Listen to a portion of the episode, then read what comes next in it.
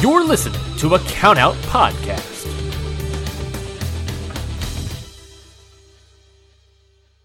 Say goodbye to your credit card rewards. Greedy corporate mega stores, led by Walmart and Target, are pushing for a law in Congress to take away your hard earned cash back and travel points to line their pockets. The Durbin Marshall credit card bill would enact harmful credit card routing mandates that would end credit card rewards as we know it. If you love your credit card rewards, tell your lawmakers hands off my rewards. Tell them to oppose the Durbin Marshall credit card bill.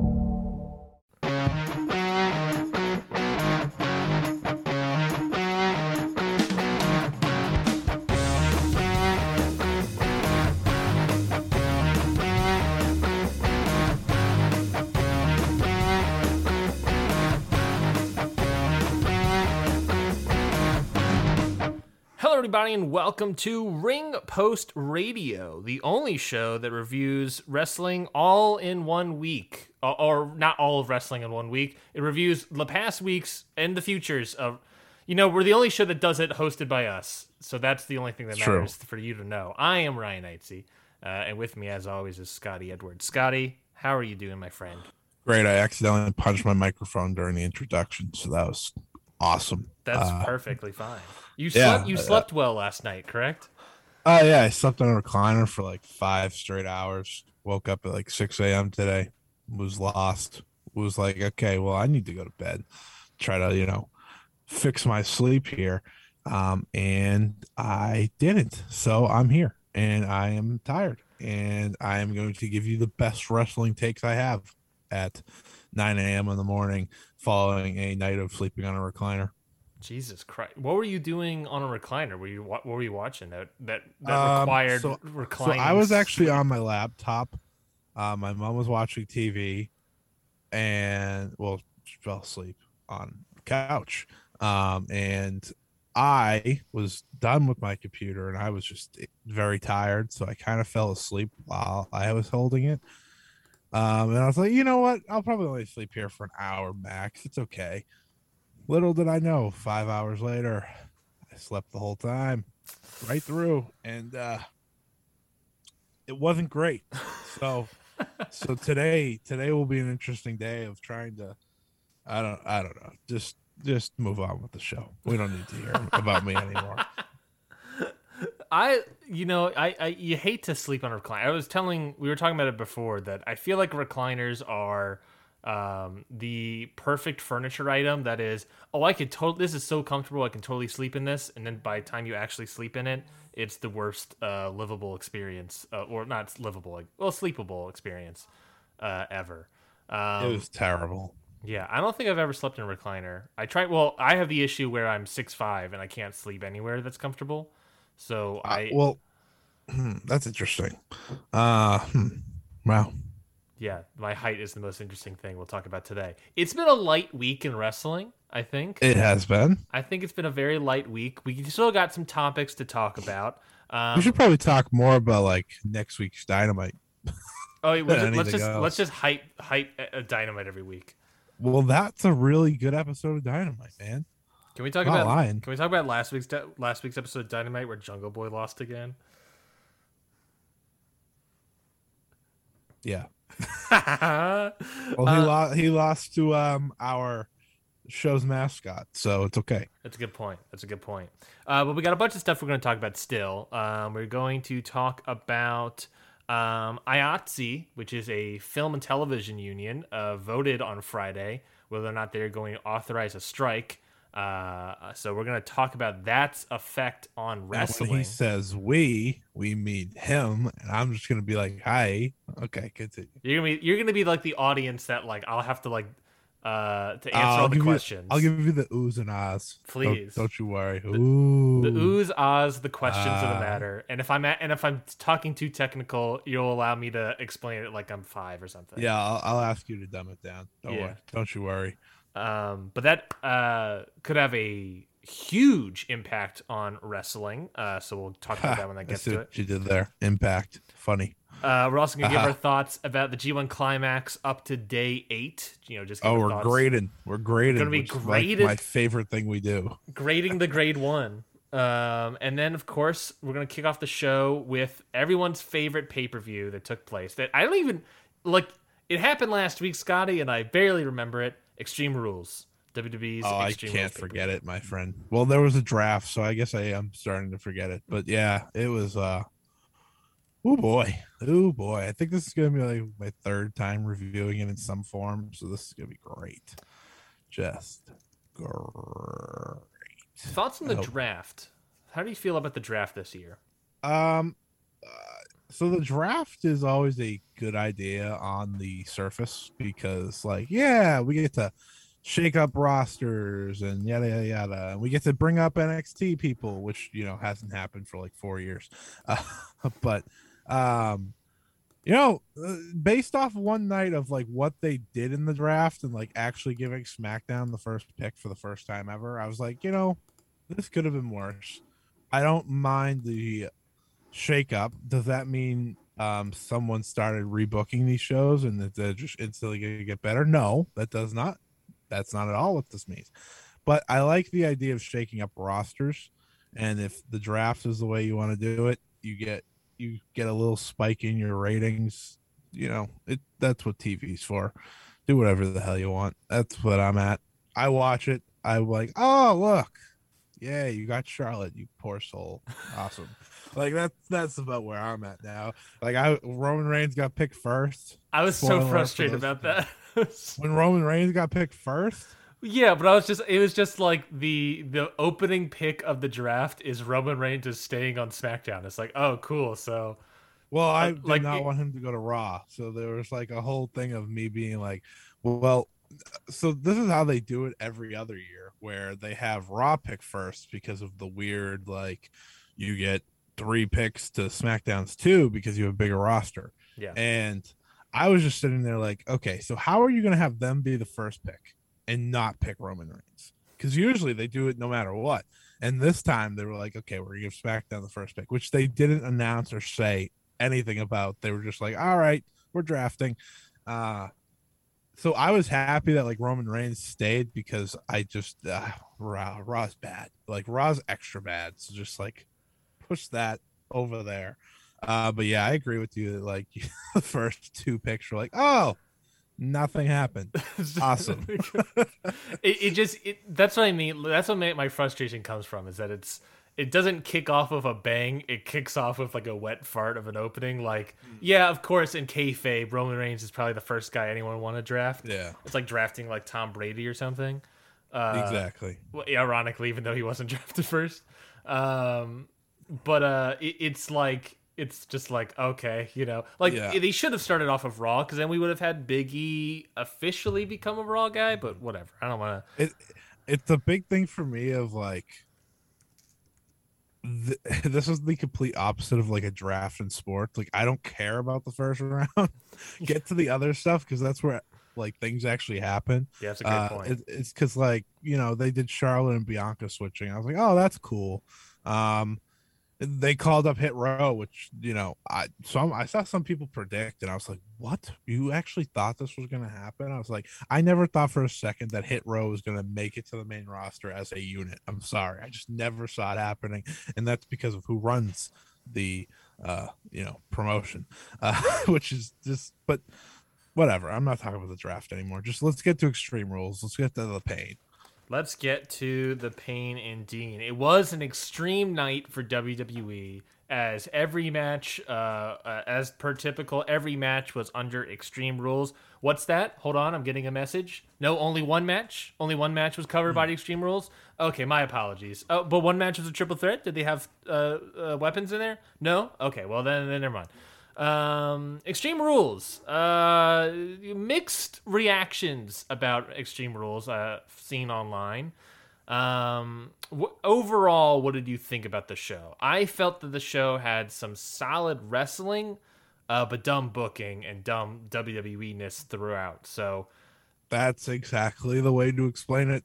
Because there was there was like what are there six seven matches uh out of the out of those matches i felt like five at least gave you solid good wrestling but it didn't matter in the end because there was just too much too much that that ended up ruining what I thought was a solid night for the wrestlers. And I think I think that's the way I start I've started going into these WWE pay-per-views is can it be a solid night for the wrestlers? Can they, you know, just do what they're supposed to do and wrestle good matches because you know they have people people like to forget like they still have you know top talent like when it comes to comparing their talent to any other promotion except for like you know it's weird to compare to some but they have from top to bottom the most talent in the world. They just are able to do that. Yeah. so letting them just going out and doing that rather than you know overbooking the crap out of them is almost always the better option which you know until the last two matches which i thought the second to last match was maybe the best whatever. They had two messy finishes to close out the night that just you can only do one of those without you know getting repercussions now you did two it's just wwe at its finest well, let's get to the main event of the night. We'll start off with the main event here. I'm going to trick you every time I do this. Starting off with the main event was the Universal title Extreme Rules match. This, of course, was Roman Reigns defending his Universal title against the Demon, Finn Balor, the Demon straight out of some sort of Mad Maxian realm uh, with a spike helmet. Um, match. I like the uh, look of the Demon the, going into the it. The Demon always looks good. The yeah. demon always looks good. Um, His paint was not wearing off. It was actually really weird.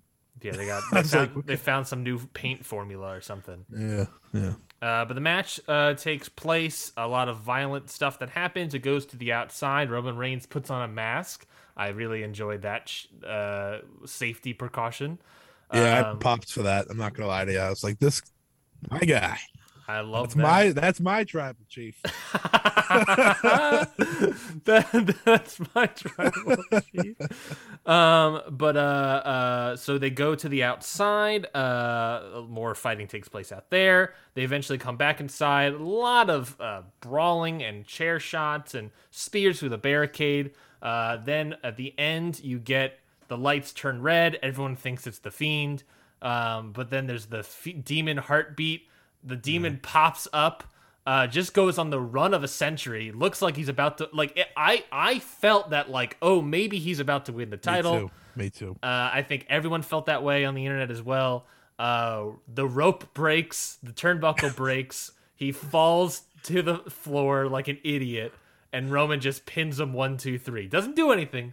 Just pins. yeah, him. he had a spear. He had a spear. Oh, did he hit a spear? Okay, whatever. He yeah, hit a spear. Not that it mattered. One, two, not, but even not not his uh, no. punch or anything. You know, just nah, the, just, just, the spear. spear. dead, gone. Secondary finisher, oh. uh, signature move. Just uh, spears them. One, two, three. He's pinned. That's it. That's the match. Deus Ex Machina reigns this, in this, this match. This was the ultimate like WWE main event double booking of ridiculousness because listen, listen. We we got to go back to him, you know, rising up as the demon like that first off was the ridiculous part. And the way they did it i was actually kind of like okay this is kind of cool because they were playing his music while he's beating the shit out of roman. I was like you know this is kind of cool. It's idiotic and stupid as hell mm-hmm. but uh, you know i can get over that i guess. And then they did the rope break and i was like this is the this you just you somehow overbooked the overbooking and that is only an accomplishment WWE can do. Uh, I thought I enjoyed the match up until the, um, you know, the uh, moving like a fish on the ground. Uh, like uh, up until then, I was like, oh, this is this has been fine. You know, they've been beating the crap out of each other, which is really in a WWE Extreme Rules match. That's really all you can ask for is just to you know beat the life out of each other. And I thought, uh, I thought they did a good job at that. I thought the spear through the barricade was pretty solid. Um, and I thought these two had good chemistry, but in the end, it didn't really matter because we had to cut the rope out from Finn. And I was like, that's kind of, you know, a dangerous spot because you can't really protect yourself at all. And I mean, he's probably fine, but uh, what a just, what a ridiculously gross overbooking and I was like, "Oh, look, the fiend's back! Awesome, great." in the end, the Fiend's back because we have to overbook the shit out of it to make it lose. And that, and it's not even like the demon is treated like the Fiend. That's my whole thing. Like the Fiend used to be like he would get up from every finisher ever. The the demon has never been like that. He wasn't even like that in this match. Yet they had to act like they. It was just terrible. Yeah, terrible I- end. It wet fart. I mean, I already mentioned Yeah. before. Wet fart of an ending is what that is. Uh, the match, like you said, the match was good up to that point. I was enjoying myself. Uh, most of these matches, I was like actually enjoying. It was just the come the booking stuff that was like, well, why are we doing this? Yeah. Um, but this match I thought was fairly That's good. Uh, you know, classic brawl WWE. Demon looks good. I actually really liked the. I mean, I didn't like the sell of the pu- floundering fish on the floor by Finn. A lot of f's in that sentence. Um, but I I like. I I don't like using this word because of what 2020 was, but it was a very cinematic moment It was. and you know having the swelling music behind made me really like emotionally attached to it like oh shit something's about to happen and then, It was like, like, an action movie yeah yeah and then or even like a horror movie like it was at the same time. Yeah. yeah it was it definitely had a cinematic quality to it which is what i think they were going for. But then having that happen to the demon one you know finn Balor says he's going to nxt because the demon got too much and he needs to refocus and make finn Balor cool. He does that. He goes to the main roster. Uh he has like three matches and the third match is a universal title match that he loses. Then he becomes the demon. Uh, then he has this match and the demon has this cool spot that then gets destroyed uh, by some deus ex machina bs so is finn Balor cooler maybe is the demon cooler right now no the demon looks like a scrub scrub magoo over there um I honestly would be shocked if like he was okay with that strictly so they just were like, Yeah, we'll never use the demon again. He'll be like, Okay, that no, that's exactly what I want. Thank you. me Yeah, I don't whatever. I don't know. It, they, they just mid carded this guy so bad.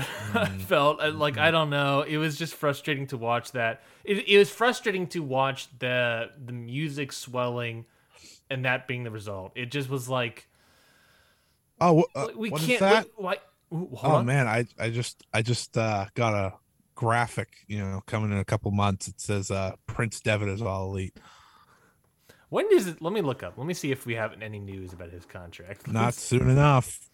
let's just let's just head on over to the old Fightful.com resource he, pro- he page. probably checked uh following this match.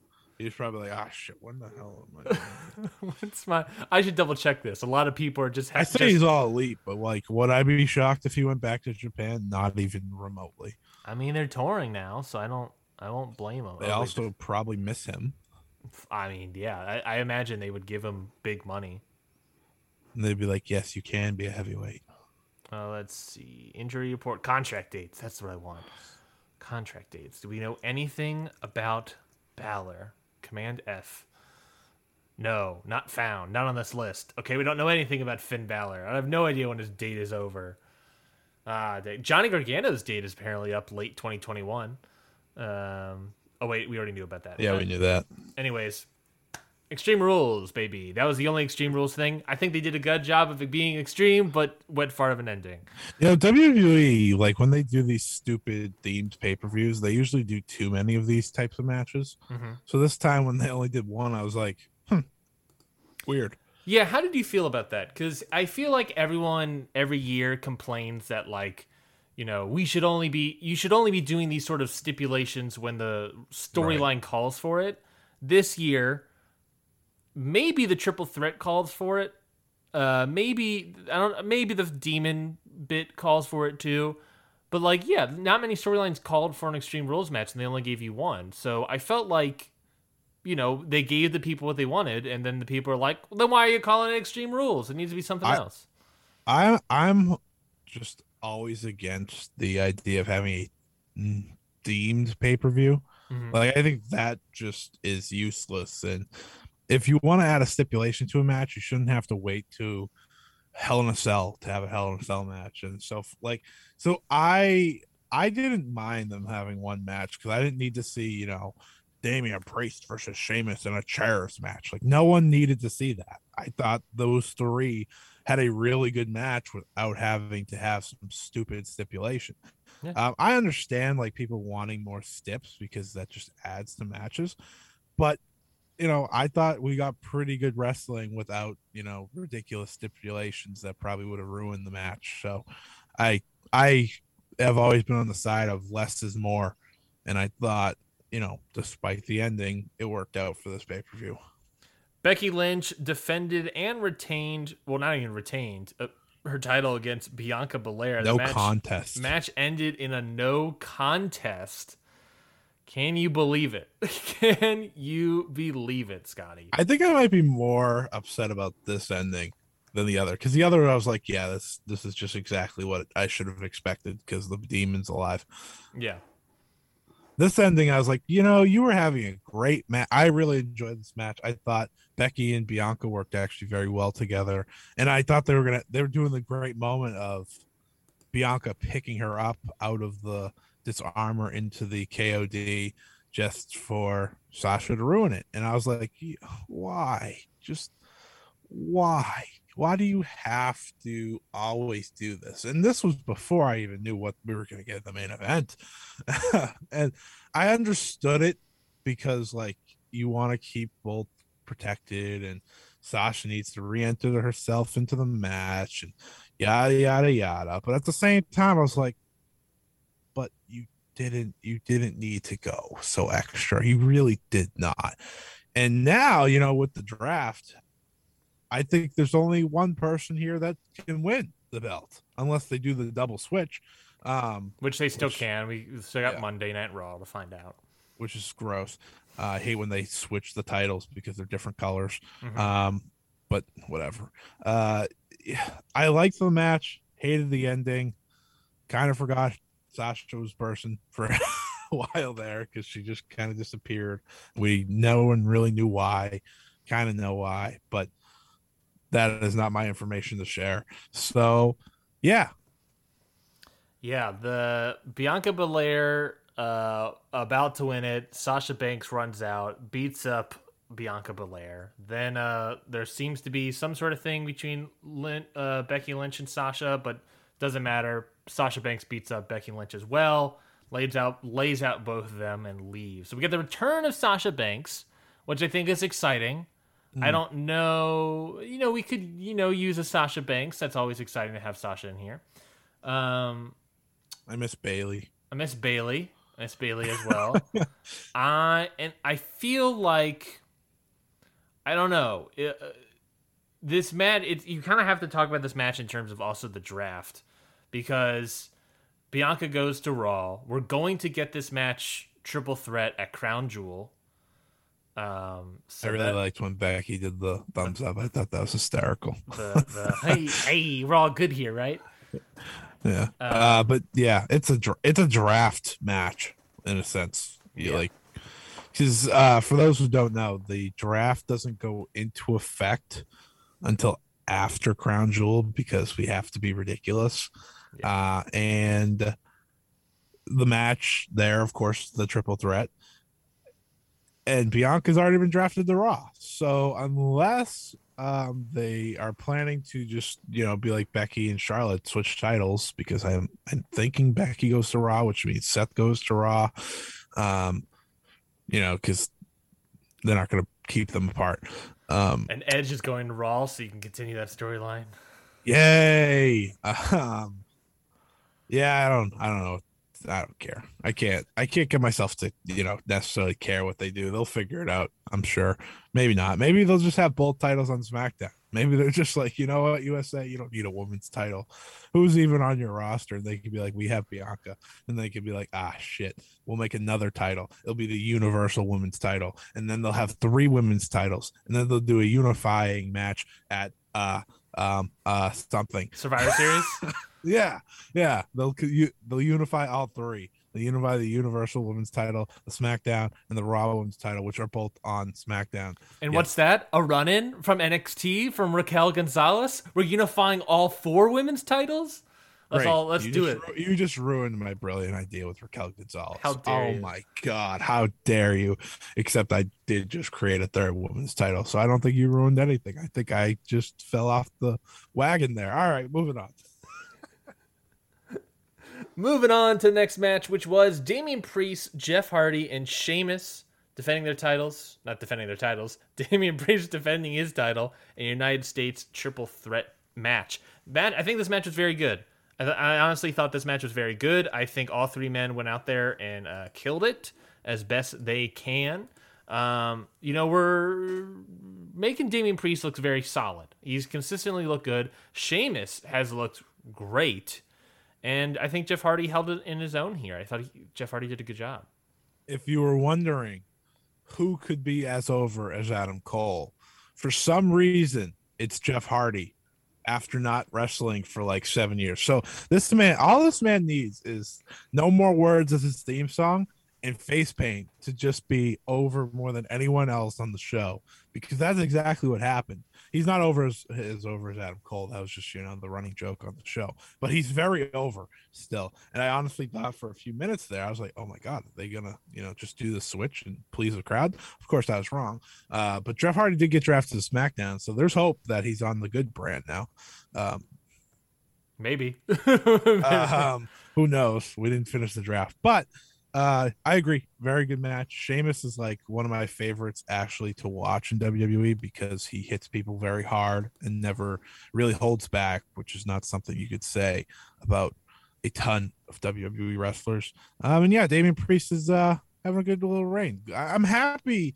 You know, it, we all complain about like, oh, this NXT star is not gonna, you know, get the right push, but they were giving Damian Priest the push, so and it's because it's for him. the push that they're giving Damian Priest isn't like a you know world title push. It is you know we gave him a solid push. We we like what we see, so we're gonna put him in this tag match with Bad Bunny, so they get a lot of eyes on this guy.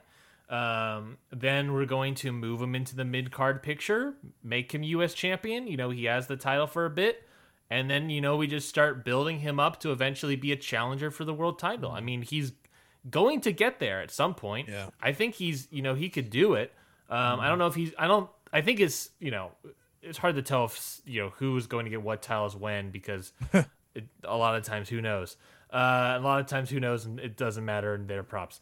Uh, but I think he can eventually be a world champion in this company. And I think it's just a matter of time when we get there. Who knows when he will, what will happen when we get there, but I would like to see him battling the bo- likes of Bobby Lashley and uh, Big E. So maybe like two years down the line, we'll see what happens. I think he's like a, he's like a good Money in the Bank Royal Rumble winner. I think.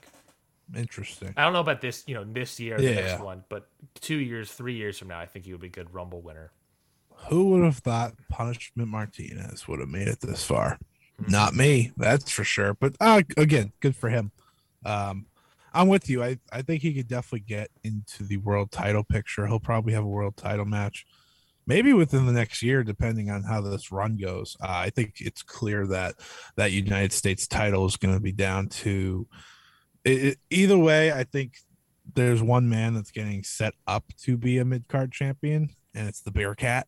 But uh, but uh, yeah, good for Damian Priest. Good match. Yeah, they, a nice that would be a nice mid card title feud a little bit to have Damian Priest versus Keith Lee. I think you know, yeah, now they're gonna draft him to SmackDown, and now we're gonna get Bearcat killing uh Shinsuke. Well, no, did did Keith Lee go to SmackDown? I don't remember. Got, no, Keith Lee got drafted to Raw, so I'm thinking Damian Priest is gonna go to SmackDown to ruin our plans of Damian Priest versus the Bearcat. But that would mean they have to swap Nakamura and Damian Yeah. Priest. Well, it's something they like to do because unless they switch the women's titles, which they, you know, are on track to be doing. Yeah. But we'll see. They, We'll, typi- see. they typically swap one set of titles every draft. well, well, they've set it up that Becky Lynch is going to be the first pick Monday. It's just a matter of who's drafting first. I'm guessing it'll be Raw. Because So- it's a Raw show, that would also make sense.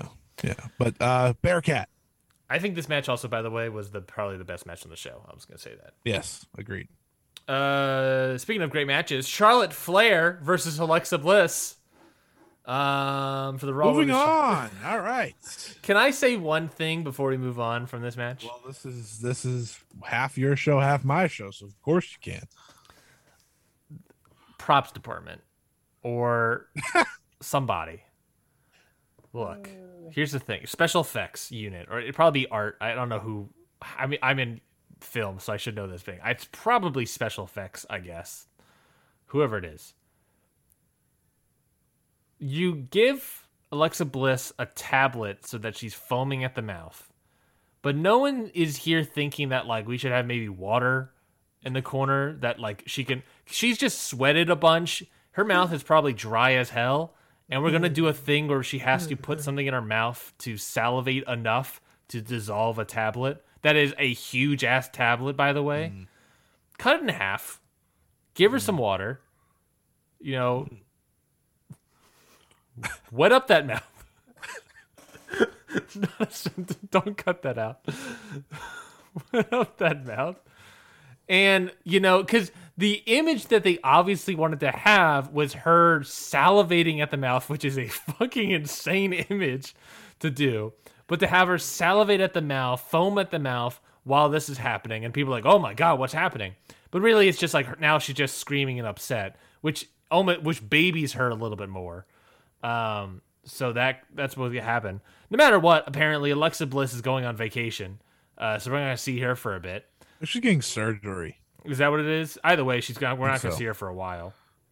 Yeah. I hope. I hope it's surgery because the fact that it's vacation, I was like, she didn't wrestle for a long while. I was still a big fan of whoever whoever tweeted it out, like draft Alexa Bliss to SmackDown and say, "Wow, Alexa, you're back to normal. What happened?" And she just says it was a case of the Mondays. Like I think that's like the easiest way to just null and void all of this Lilly shit because it it makes no sense, but it works and it's gone. One, Uh, I yeah, actually think the better idea would be to draft uh, Alexa Bliss to SmackDown and draft Lilly. and draft Lilly to Raw. I think that would be the Uh, best. The best I option. you're gonna say it. You know, then- maybe we'll just release Lilly. Maybe we just release Lilly, like we released the Fiend. that's right. And Lilly on AEW Dark this Tuesday. Listen, listen. Who doesn't show up on AEW Dark nowadays? That's true. That's true. But yeah, the match was uh it happened, and uh I I um I I don't care. I just I just I don't really enjoy Charlotte title matches unless they are against specific people. Mhm. uh, and I don't usually enjoy Alexa Bliss matches, especially now that she's the the fiend. The, The Fiendess. yeah, yeah, I, don't, I really don't enjoy her matches as those. Though she, this was the first time I think in my match rating she didn't get a zero match. So I thought this match was good. I, I, I thought for what it was, it was good. It was just a lot of for what it was isms. That I watch a lot of women's wrestling. This was not it. Oh, I get that. I'm saying it was good for WWE. I, you know, I'm not saying that compared to Stardom or compared to AEW or compared to any other company that has women's wrestling. Uh, it's not even close. But for WWE, I thought it was good. I think the problem with Alexa Bliss and Charlotte Flair is that they don't have great chemistry together, and I think a lot of that has to do right now with you know Alexa Bliss fiend character. I Right. because it's all it's all story. It's all story, and that's all it is. And I get it. We're telling stories here, but Alexa Bliss is not. Alexa Bliss has never been like a worker per se, and Charlotte Flair isn't necessarily a worker, but Charlotte Flair can be like you know sloppy sometimes. It actually makes her look better. Yeah, Um, well, it's very funny, by the way. what what is? that being a sloppy wrestler makes her look better, but I totally agree. I mean, yeah, you look at the Charlotte, the Charlotte Flair, Sasha Banks matches, and it's like Yeah. a lot of those like insane hurricanranas that just look like death because it they weren't done great, but they just you know they just look like looked awful. Well, that's They- like her moonsault Yeah. back in the day. It used to be perfect, and now it's terrible because she like tries to protect herself. Mm-hmm. Which I understand you want to protect yourself, but like landing on your feet and then falling forward ain't it? yeah, no, yeah, it's it's the WWE stuff of And I get it, you know, we're gonna be wrestling a lot, so we want to be safe when we do these things. I'm not saying that's a bad thing. I'm just saying Yeah, that Jeff Hardy still hits the swanton at the age of like 43 in every match. Like that poor guy. And that was it this match that he got kneed when he landed on uh maybe that was on Raw or something. I But don't he did a swanton. Yeah, it was on Raw. He did a swanton to Sheamus, and Sheamus put up the knees, and Jeff bounced. Like his back bounced off, and I was like, dude, why are we doing this to this poor guy? Like he is, I don't know how old he is. I think he's 42, 43. I believe he's the same exact age as AJ Styles. sick. Awesome. Oh yeah, because they were doing the thing the other day of like, oh, this is this maybe Damian Priest could be as good as Jeff Hardy someday, and they looked at the age, and Jeff Hardy's like three years older than him, which is very funny. Um, yeah. Yeah. Um but yeah, Why are I- we still talking about this? Moving right along, we got Jimmy and Jey Uso defending their SmackDown Tag Team titles against uh, Angelo Dawkins and Montez Ford. The Usos pick up the victory. A lot of this match, obviously, having to do with uh, Montez Ford's ribs uh, being beaten down on uh, the previous Friday night SmackDown when he faced Roman Reigns.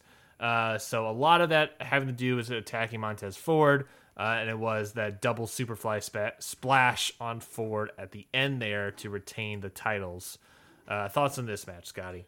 Um, I enjoy Montez Ford. I I'm still hoping on Monday he's drafted alone, which is so mean of me, I guess, to Angelo Dawkins. But I think Montez Ford has, you know, star written all over him. He can talk, he can wrestle, he jumps out of the building every time he does that damn frog splash which people people love. I think he's a very easy person to get behind, and uh, I don't know. I think he, you don't have a necessary window yet because he's still very young. It's not like he's up there in age. Like we just talked about, Damian Priest is like 39 and getting his push, but I think he's like 34. Uh, Maybe. 31. Oh, You got plenty then- of time. well then you have plenty of time. But I think Montez Ford is a star, and I think you should push him as that star. I think he looked good in this match. Um, again, no offense to Angelo Dawkins, I just it was really all about Ford's ribs. Sold it well. Um, I liked his like little Hulk up at the end where he didn't care about the ribs. He jumped over the turnbuckle, like he Oh, yeah. jumped over the ring post, which was absurd. And I think we've been seeing that a lot lately in wrestling, which is very weird, but also great. Like that's how much athleticism wrestling has right now. Uh, but he's awesome. The Usos did fine. Angelo Dawkins is good at you know being the big man of the tag team. It was a fine match. I, I my fear of breaking that team up is the everyone talking about breaking the team up is because it would be good for Montez Ford presumably in his future singles career. I don't I don't I'm I'm concerned for Dawkins. I feel like we might get an Otis Tucker situation where That's exactly what we would get. he, you know, uh, Dawkins gets drafted the Raw and then he can fight for the 24/7 title. And you know that's, That's exactly what he would do. so I and then, you know, 9 months from now get released. That's why I say sorry to Angelo Dawkins every time I bring it up because I just know that they will ruin the poor guy. Yeah, Mike. I and I'm. Sh- he's. They're all. Both of these guys are smart guys. They're both smart dudes. Dawkins must be knowing that, like, hey, if we split up, I have to do something. I have to figure something. Not to figure something out. He has it. It's just like you know he has to make sure that he is out there and doing things. I, I'm always so shocked when like wrestlers are shocked that WWE breaks up a tag team, and I'm like, dude, you you have to know like your other half is clearly going to be taken away and turned into something like that was with, with the Otis and Tucker thing. I thought it was way too early to break them up, uh, but at the same time, I was like, you knew they were already favoring Otis. Otis had a singles run as a tag team, so like to me, I was just sitting there like, I feel like you have to have in the back of your mind always a plan as a single star. If you want to make it, you have to have a couple plans because that's how this promotion runs. It's always been like that. They've always been willing to just break up tag teams out of nowhere. They literally, ju- well, not that this matters to me. I think this is better off for both. Uh, but they broke up uh, Dijakovic and uh, Mace, Mhm. T Bar, T Bar. They Mhm. just did that on the uh, whatever. On the draft. Yeah, and I'm I and I sat there and I was like, well, this makes so much more sense than keeping them as a tag team because, uh, no offense to Mace, I think he can be a you know good solid big guy in the mid card if they really wanted him to. I think he'll be a little in trouble, but Dijakovic is just if you make him what he was in NXT, you have a mid card star instantly. Like I feel like when they miscasted him for retribution, it still doesn't make sense to me because Dijakovic, I, I always enjoyed Dijakovic matches in NXT. I don't know about you, but dude's got the athleticism. I don't think he's like a terrible promo, and you don't even have to have them talk that much. So whatever. I I don't even know how I got here. I'm not gonna lie to you. I yeah, no, I think uh you have to know what company you're in. This company does not, you know, this company has a tag team division, but the end result of the tag team division it the, the tag team division's purpose in WWE is to uh one have storylines of co- of can they coexist two distract um, like main eventers or mid mid cards or whatever uh, from the title picture for a bit and go off and do something else. Um, and three, figure out who can be the big star between these two and get behind them and push them. Mm. It's yeah. basically it is a um, um, uh, incubation chamber is what tag teams are. They're basically we're just gonna put two things here. We'll let them go out, wrestle, get more experience under them belts, and then we'll see how they go. And see that's a good doing. comparison. Mm-hmm. They did that with the Usos, like accidentally. They got Jey Uso over to a point where you could put him in a main event of SmackDown and no one would complain, but actually look forward to it. And then they put him back into yeah. the tag team full time. So, yeah, that's a good call by you. Oh, I'm I'm chock full of good calls. That's what the show is about. Is me and you giving the best correct takes out there. Um, speaking about correct takes, can't deny that. Uh, the New Day taking on uh, in a surprise match. I don't believe this was announced before the show. Uh, New Day, Big E, Kofi Kingston, Xavier Woods defending, not defending anything, but defeating AJ Styles and Bobby Lashley and Omos six man tag team match, 18 minutes and 13 seconds um, is really a, a, three on two match because I believe Omos was in this match for all of one minute. Um, and it was well, mostly just Bobby Lashley and AJ Styles. Well, there's a reason for that. One, Bobby Lashley and AJ Styles are good. Second, Omos is not. Third, yeah, see, there's three reasons. Uh, Omos is not good. it was the same reason twice.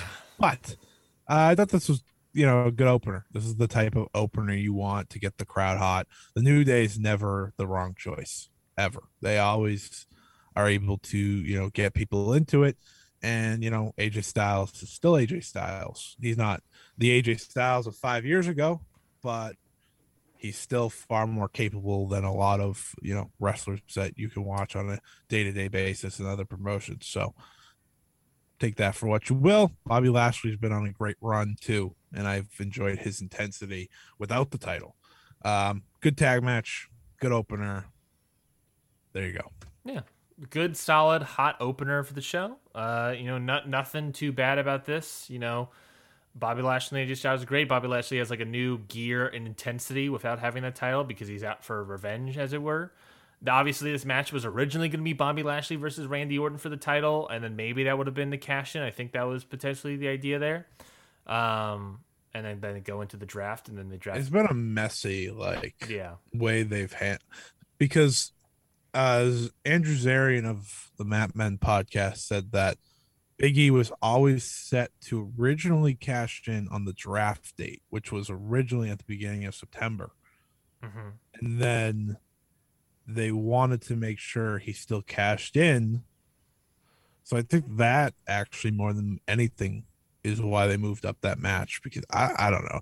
I think they wanted to get that cash in on TV no matter what. Yeah.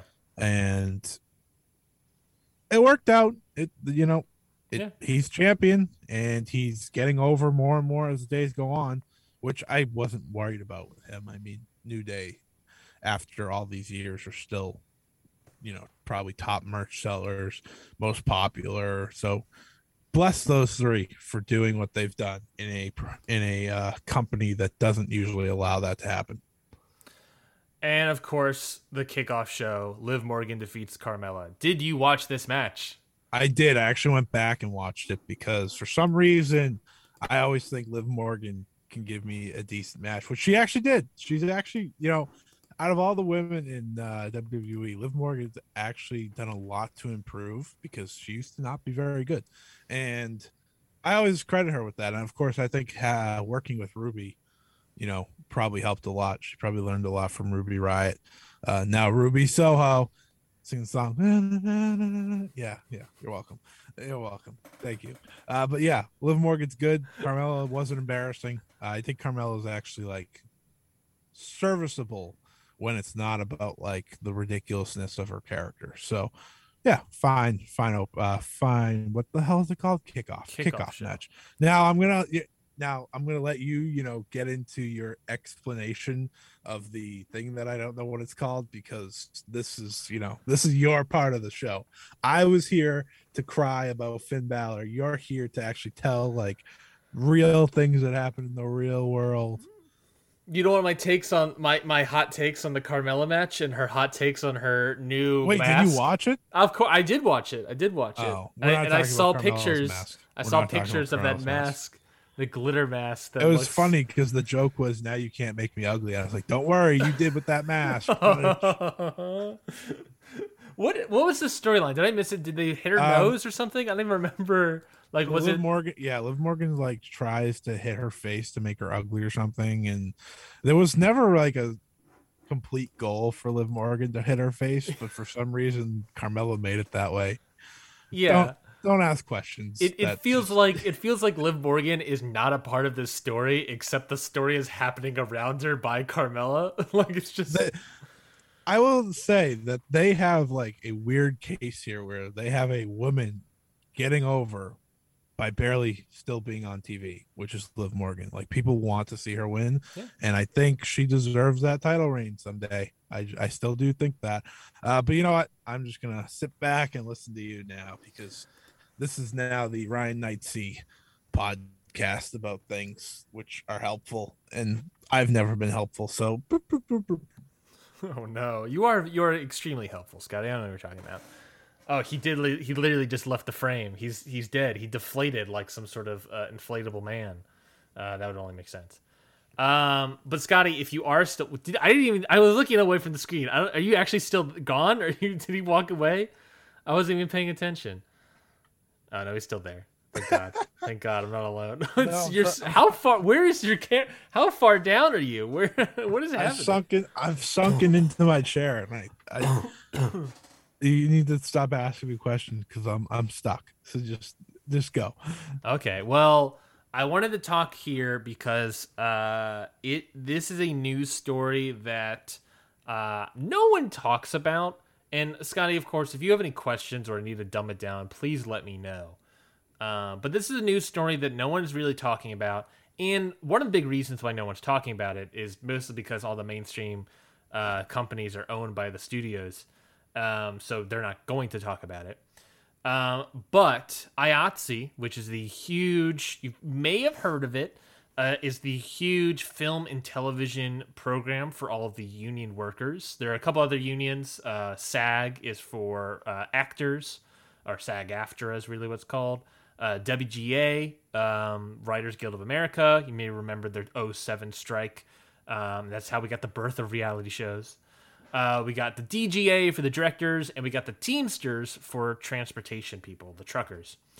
Um, so what is happening right now is, or has what hap- what has been happening for a while, is that IATSE has agreements with studios, which are represented by a, a group called AMPTP. I like to remember it as AMP Toilet Paper.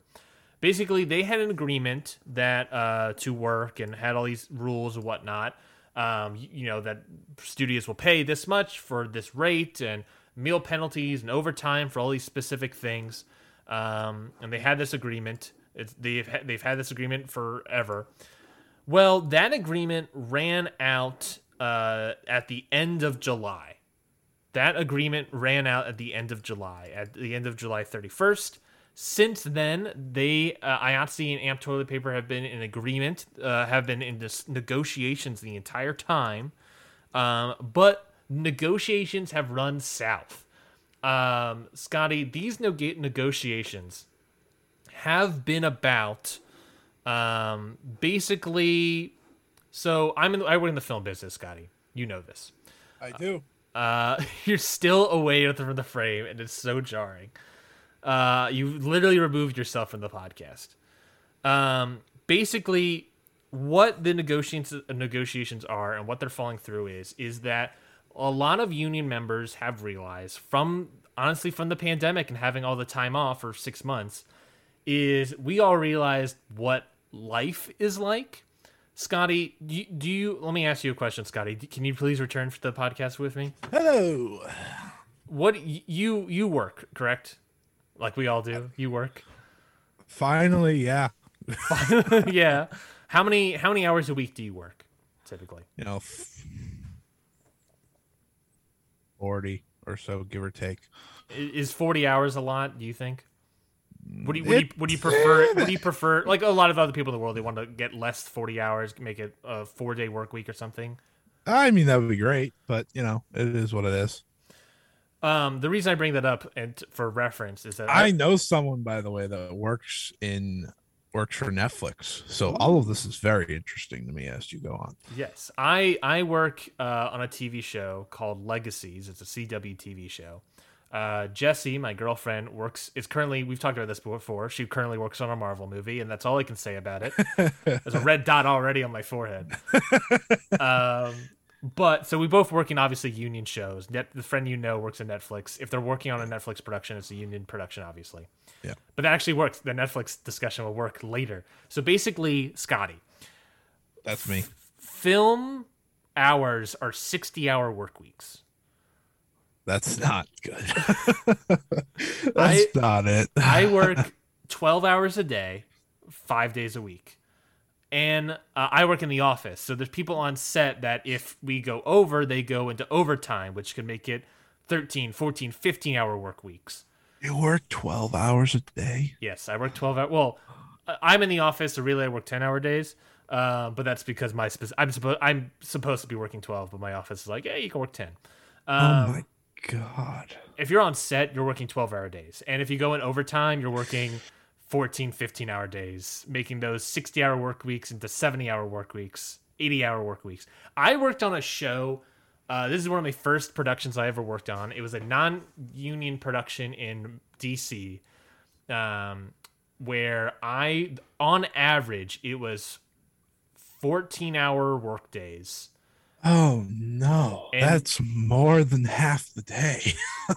and the first day of production was i think it was 16 hours and the last day of production was 22 hours uh, it was snowing and they did not author any of us to uh, like houses to sleep in or hotels to sleep in like they're supposed to uh, instead they're just like hey drive home your 20 hour 22 hour workday drive home now i came home and the sun was up.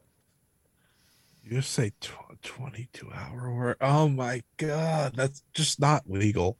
it's it's it's shouldn't be. It shouldn't be. And the part of the issue part of the big issue uh, about these agreements why the negotiations are falling through is that the unions realize and all these members of the unions realize i want to have a life now. I would like to have a life again because people drive home and fall asleep at the wheel people get in accidents these things happen um, and a lot of the reasons these things happen is that originally overtime and meal penalties and all these things, Scotty, were supposed to be deterrents for studios to not Yeah. to not go over. Now studios are making so much money Uh-huh. that it is actually cheaper to go into overtime than to extend the shoot schedule by a couple days, weeks, or whatever. That makes sense. No offense to you guys, but like that does make sense to Yeah. do that instead because like renting out. Okay, well that sucks for you guys. I, I, so I work in accounting on legacies, and we have one uh, one person, one person that's a Steadicam operator. It's those guys if you're watching Raw or SmackDown. They're the guys holding this like the camera, not on the shoulders, but they have like a whole like rig on their system that is like holding the camera straight or whatever. Mm-hmm. Um, that guy. Sorry, I'm, I'm looking up your show that you're talking about. Sure. Continue. Legacies is like the sequel of us of the sequel of Vampire Diaries. That's very funny. Um, yeah. Uh, but I work in accounting. He, this guy, obviously gets a paycheck every week. He also, for his Steadicam rig, has three packages for him. Just the, the- that's the Ryan Knightsey show. exactly right. The Legacy Look show. Look at it. Look at it. Look at it. Look at it. Look at it. Look at it. Um, he, so Scotty, he has three packages and a paycheck. One of those packages is just for his Steadicam. For the entire run of this show, Legacies, for the their season we're filming, that person will be making on that one Steadicam package ninety-eight thousand dollars Oh, on top of two other packages and all these things. So what I'm saying is his check is probably is cheaper than his entire run of show package. Probably, I assume. I haven't. I don't know his pay. I don't know what his pay rate is. Um. So what I'm saying is, it's it's cheaper for studios to actually go into overtime and work these people to the bones, and everyone's had enough of it, and uh, IATSE has had enough of it, and they want um, better days. Another thing they want, you talked about your friend working at Netflix, is that uh, Netflix, um, uh, Hulu, Amazon Prime, these are all considered new digital, new media productions uh, because they're on streaming surface, streaming services, not TV or movies or anything. Um, those streaming services, uh, they negotiated when they first started out uh, to have they were able to have the base rate for all, every all the crew to be lower than everyone else, just because they needed to start up these streaming services. Uh, that happened what 15 years ago, and they have not changed whatsoever. So now they now IATSE wants the streaming services rates to be increased as well. So everyone basically we all want time in our lives. We want uh, to be paid better. Uh, so you're gonna be the reason I have to pay more for Netflix. potentially, if if they if Netflix Oh my, that's fine. to, to and that, that, that but that's also what this conversation is about is that i want to what i'm trying to do at first is explain why this is important why the strike is happening why it's necessary. Um, because people want to have a life. I, I i'm with jesse i'm with a girl, my girlfriend. Eventually you know we want to get married eventually want to have children. We have no clue when we would be able to have a kid if we're both working in film we have no time no time whatsoever. She's on set, so like she would be pregnant. I'm not pregnant, but she would be pregnant. Uh, and Are you sure? I don't know. We will have to find out. but like, we will have no time. She will have to take off so much work to to be pregnant. Yeah, that's to to yes, that is correct. That is how that works. Um, that's uh a lot, but you didn't have to dumb it down for me because I got it. Yeah. Thank you. Thank you. Um, I understand. Oh man, I mean, it's bad. when when you hear the side of like people that work there, and you you know you aren't like say me who you know works works a not in that industry Mhm. and doesn't fully get that when you hear their side i feel like the um you know addition of like two three dollars to your monthly subscription is something people can get over Mhm. uh because like working anywhere that's over 10 hours is just way way too much because i know a lot of people like yeah i know like construction workers and working 10 plus hours isn't something foreign to a lot of fields yeah. but my god like you shouldn't have to do that every single day Mhm. and you shouldn't have to you know working 12 hours that doesn't include the driving there Correct. driving back Correct. eating and Yeah, then you have can- to sleep Can I describe to you? uh, Can I describe to you Yeah, what give me your Jesse's day. I want, I want to give you her Je- day. Mm-hmm. I want to give you Jesse's work day because hers is worse, way worse than mine. right because she's on yep hmm that does make sense she uh so the stu- the studio where she has to go is an hour's drive um Okay. so she wakes up 4:45 a.m. oh my god gets ready eats breakfast if she can uh, and tries to leave out the door at 6 um she then drives an hour to work works 11 and a half 12 hours she typically gets cut 11 and a half uh, but 12 hours. Uh, so this is now like 6:30 ish. You right?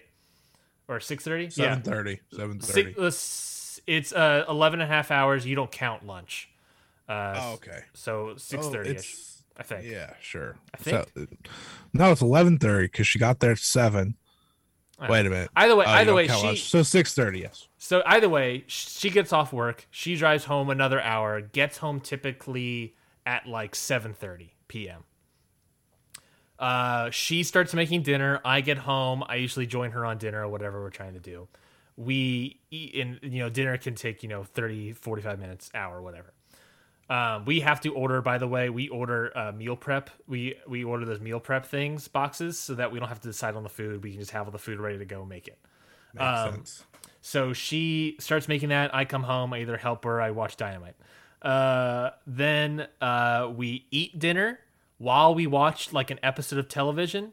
Um, we do whatever like one thing chore we can do in the house. Uh, and then she has to be at bed at 9 p.m. So she has like an hour and a half home to make cook dinner, eat dinner, do something else, and go to bed. And then she w- does it again the next day, 4:45. And then she goes to bed at nine so that she can get a reasonable hour's sleep. She doesn't have to choose choose that, but she does, which I obviously love love that um, because we all need sleep. Um, so that is her day every single day for five days a week for eight more months. Oh my god. Yeah. The reason I'm talking about all this stuff is again, I want to stress the importance of why this strike is happening, what the importance of it is. People want to get paid better. People want to have better hours, see their life. They want they they typically right now it's an 8-hour turnaround. They're fighting for a 10-hour turnaround, which is the 8 hours off including an hour back and forth to drive. Um, so they want, you know, extended hours and that typically means the workday will probably shift to 12 to 10 to 10 hour days. Um, they want better pay. Um, they there's a couple other things that they want. Um, money is definitely part of it, but it's the time that's obviously the bigger thing. Um, God. uh, meal penalties as well. That goes into overtime. That meal penalties used to be a deterrent. They're no longer a deterrent. It's way cheaper to, you know, meal penalties. Scotty is basically like we have we work six hours and then we have lunch. If we go into that lunchtime and uh, and the uh, crew believes that we should have been able to hit the time, it's mostly the production's fault that we're not Yeah. hitting the time. Meal penalties start accruing. Um, it's a couple, you know, for the entire crew, it's a couple hundred dollars if that happens. Um, Oh my god. it's uh, what is it? It's uh, it's eight dollars and fifty cents for the first half hour without a meal, eleven for the second, thirteen fifty for an each hour and a half after that. Round up the entire crew, that's a couple hundred dollars for however much. Uh, that's way cheaper. It's way cheaper to do that than uh, than uh, do that stuff. Uh, so IATSE cannot come to agreement with Amp Toilet Paper about this. So they author they decided that we are going to potentially go on a strike.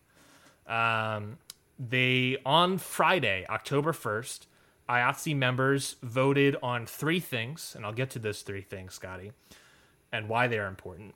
Uh, they basically their IATSE members are voting to authorize a strike. If there is a seventy-five percent yes, then a strike has been authorized by the members, and they and IATSE can now strike if they so choose. There'll be some fourth quarter negotiations, uh, but if those fall through too, we'll get a strike.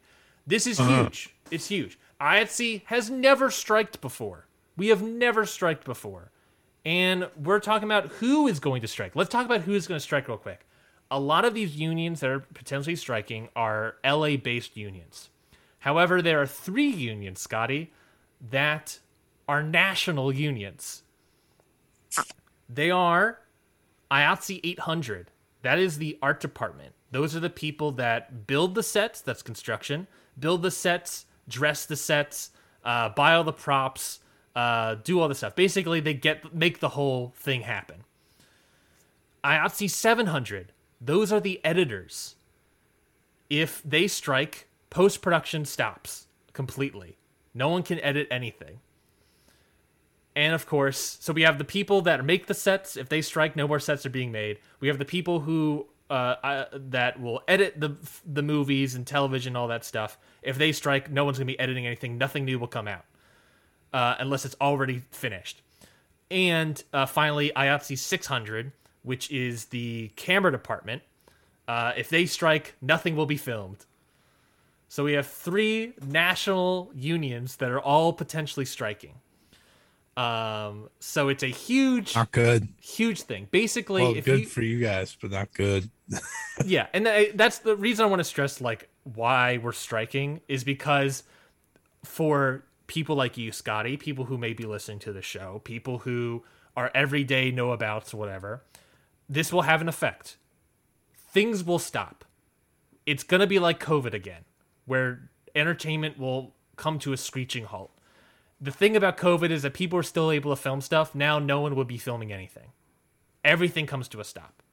And when I good. and when we go into its effect on wrestling, for a while there, broadcast, sports broadcast, uh, reality not reality shows, but like television stuff, live, you know, uh, news programs, uh, were not affected. That's a, a, a different agreement. It's a, called a videotape agreement. Uh, that um, basically it's a whole. They have separate agreements for all the stuff with AMP toilet paper, but basically, Monday Night Raw, AEW, WWE not affected that negotiation, that agreement uh, between IATSE and AMP Toilet Paper ended September 30th, and it was part of the voting process, one of the three things they were voting on on Friday. So, union members were voting on Friday whether or not to strike for that videotape agreement. If that strike, if that agreement um, gets 75% yes votes and they decide to strike, then sports broadcast is affected, live television is affected, or news programs are affected. Obviously, if they vote on the other agreement, 75% yes, television, movies, all this stuff is affected. Everything comes to a screeching halt. This is the new thing I found out today is that sports broadcast is a part of this vote. Oh boy. WWE, AEW, presumably they have union members. I know people in the past who have worked on AEW and WWE, uh, respectively. Um, they are part of the union. These these people that worked on the show, uh, and because they're part of the national broad, you know, not not national broadcast, but part of USA, part of TNT. These are more than likely union productions. Um, Oh boy. so, with this video videotape agreement on the board, if a strike happens, filming's done. WWE could hire um, non-union workers, but you know they don't necessarily want to hire people right out of college, so that's not a great move. They could hire um, union workers who aren't striking but are stand or who are not standing in solidarity, because because you know I'm I'm not in the union. I'm in a union position, but I'm in you know I'm I'm in standing in solidarity because you know these are all hugely important things. I've been there as a PA where it's Right. I don't like seeing Jesse work these hours. I want her to have a life, honestly. So I'm in solidarity with them. So if, if people cross the picket line and want to work for WWE, uh, then they're crossing the picket line, and that's not going to look good for them.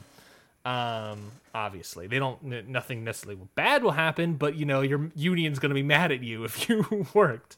Yeah. So everything will stop. One person I was talking to online said that like WB could have individual agreements with IATSE, which I don't know if that will ever happen. I that has never happened. Obviously, a strike has never happened, so that would be a precedent that would have to be set. Um, I don't think it would happen, honestly. But uh, legitimately, the fact that I found that today that the videotape agreement is a part of this means that before members the filming you know the camera guys on WWE could just be standing in solidarity and not working but now it's potentially they could also be striking these camera guys could actually be striking for WWE Oh, boy. AEW. so if you thought covid was bad and you were like nothing will stop wrestling from covid unions will stop it the strike will uh, if a strike happens and I should be clear should be clear is this is not the union's fault. These are the studio's fault that this is the situation. This is not the union's fault. I'm saying that the strike is happening because the unions are striking, but this is the studio's fault for not agreeing to these terms, for not paying workers better, for abusing overtime and meal penalties. Uh, for for you know for having these new di- digital media uh, deals that are extremely cheap and uh, are screwing over rates for other people. Um, these are things the studios have done, and it is our last hand to strike. So it's very frightening. So the effect on wrestling is if a strike goes through, Scotty, we might not have anything to talk about. That's that's the fear. And and of course, you know, we're gonna have your local indies and probably GCW because I doubt that's the union. uh, any Yeah, any any non-union productions will be fine. So we're gonna get a lot of fight GCW shows. Um, but it's this is a this is a huge news story that no one is talking about. And on Monday, tomorrow, uh, October third, fourth, what day is it? October fourth. IATSE is going to reveal the r- results of the vote that happened on the first.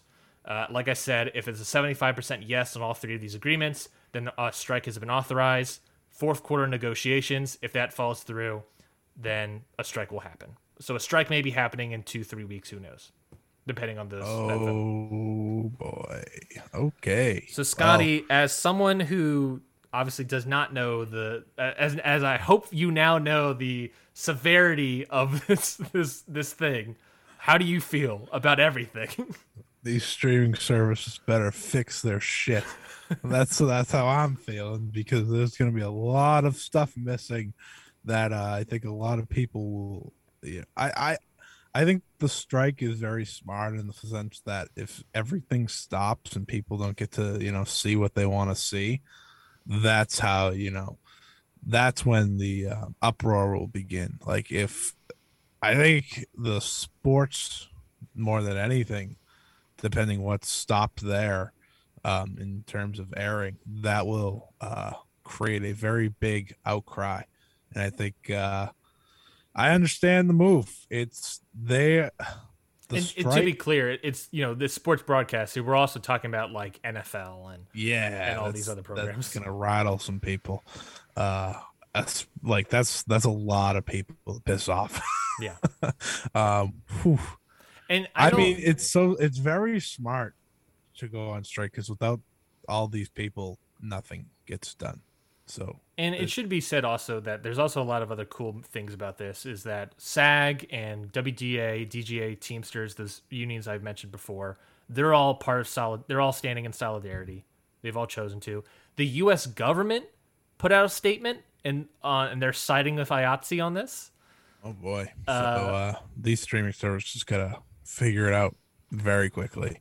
um, what the uh, I should say what the studio's perspective is is basically what they're betting on is that they are betting on the fact that the vote will not be able to reach the 75% yes margin because they are betting that um, mem- mem- union members do not want to voluntarily stop working after not working for six months because of the pandemic.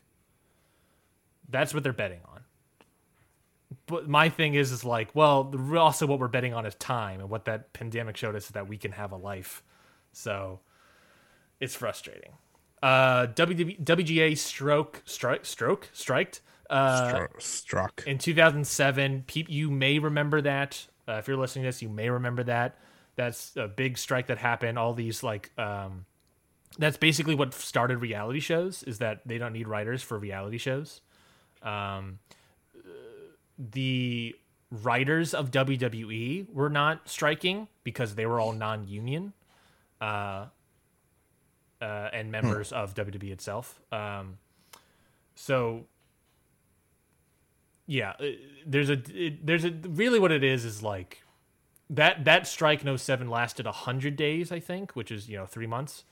So a strike can happen like a day or 2 weeks or you know, it can happen for 3 months, but Yeah, there's no timetable. It's pretty much until people hopefully get what they Yeah. are asking for, which you would you would think with like the seriousness of like everything that stops, it wouldn't take as long as you'd hope. Like you would think people would be back to work in better conditions. Like you would hope that's way within the next two months. Like you, you you'd if the strike, of course, happens, which I I'm assuming it does.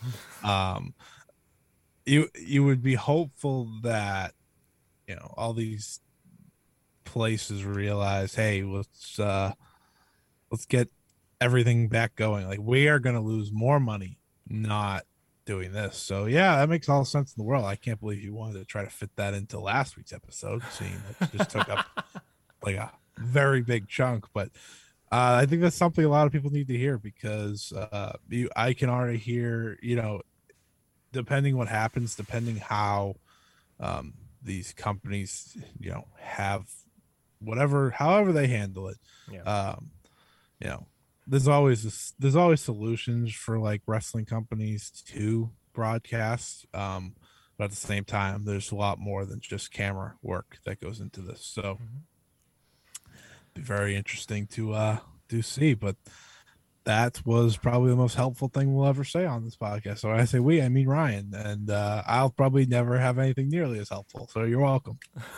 Don't bury yourself here, man. I gotta bury myself because it. I slept on. I slept on a uh, recliner. I I just felt the need to talk about it because, like I said, no one is talking about this, No, it's good public awareness. and obviously on Monday, uh, when we hear the results of the vote, it's going to be a bigger story if if you know they reach that strike agreement vote, Oh yeah. uh, strike authorization vote, I should say. So you'll hear, hopefully, depending on how that goes, you'll hear a lot more votes on this.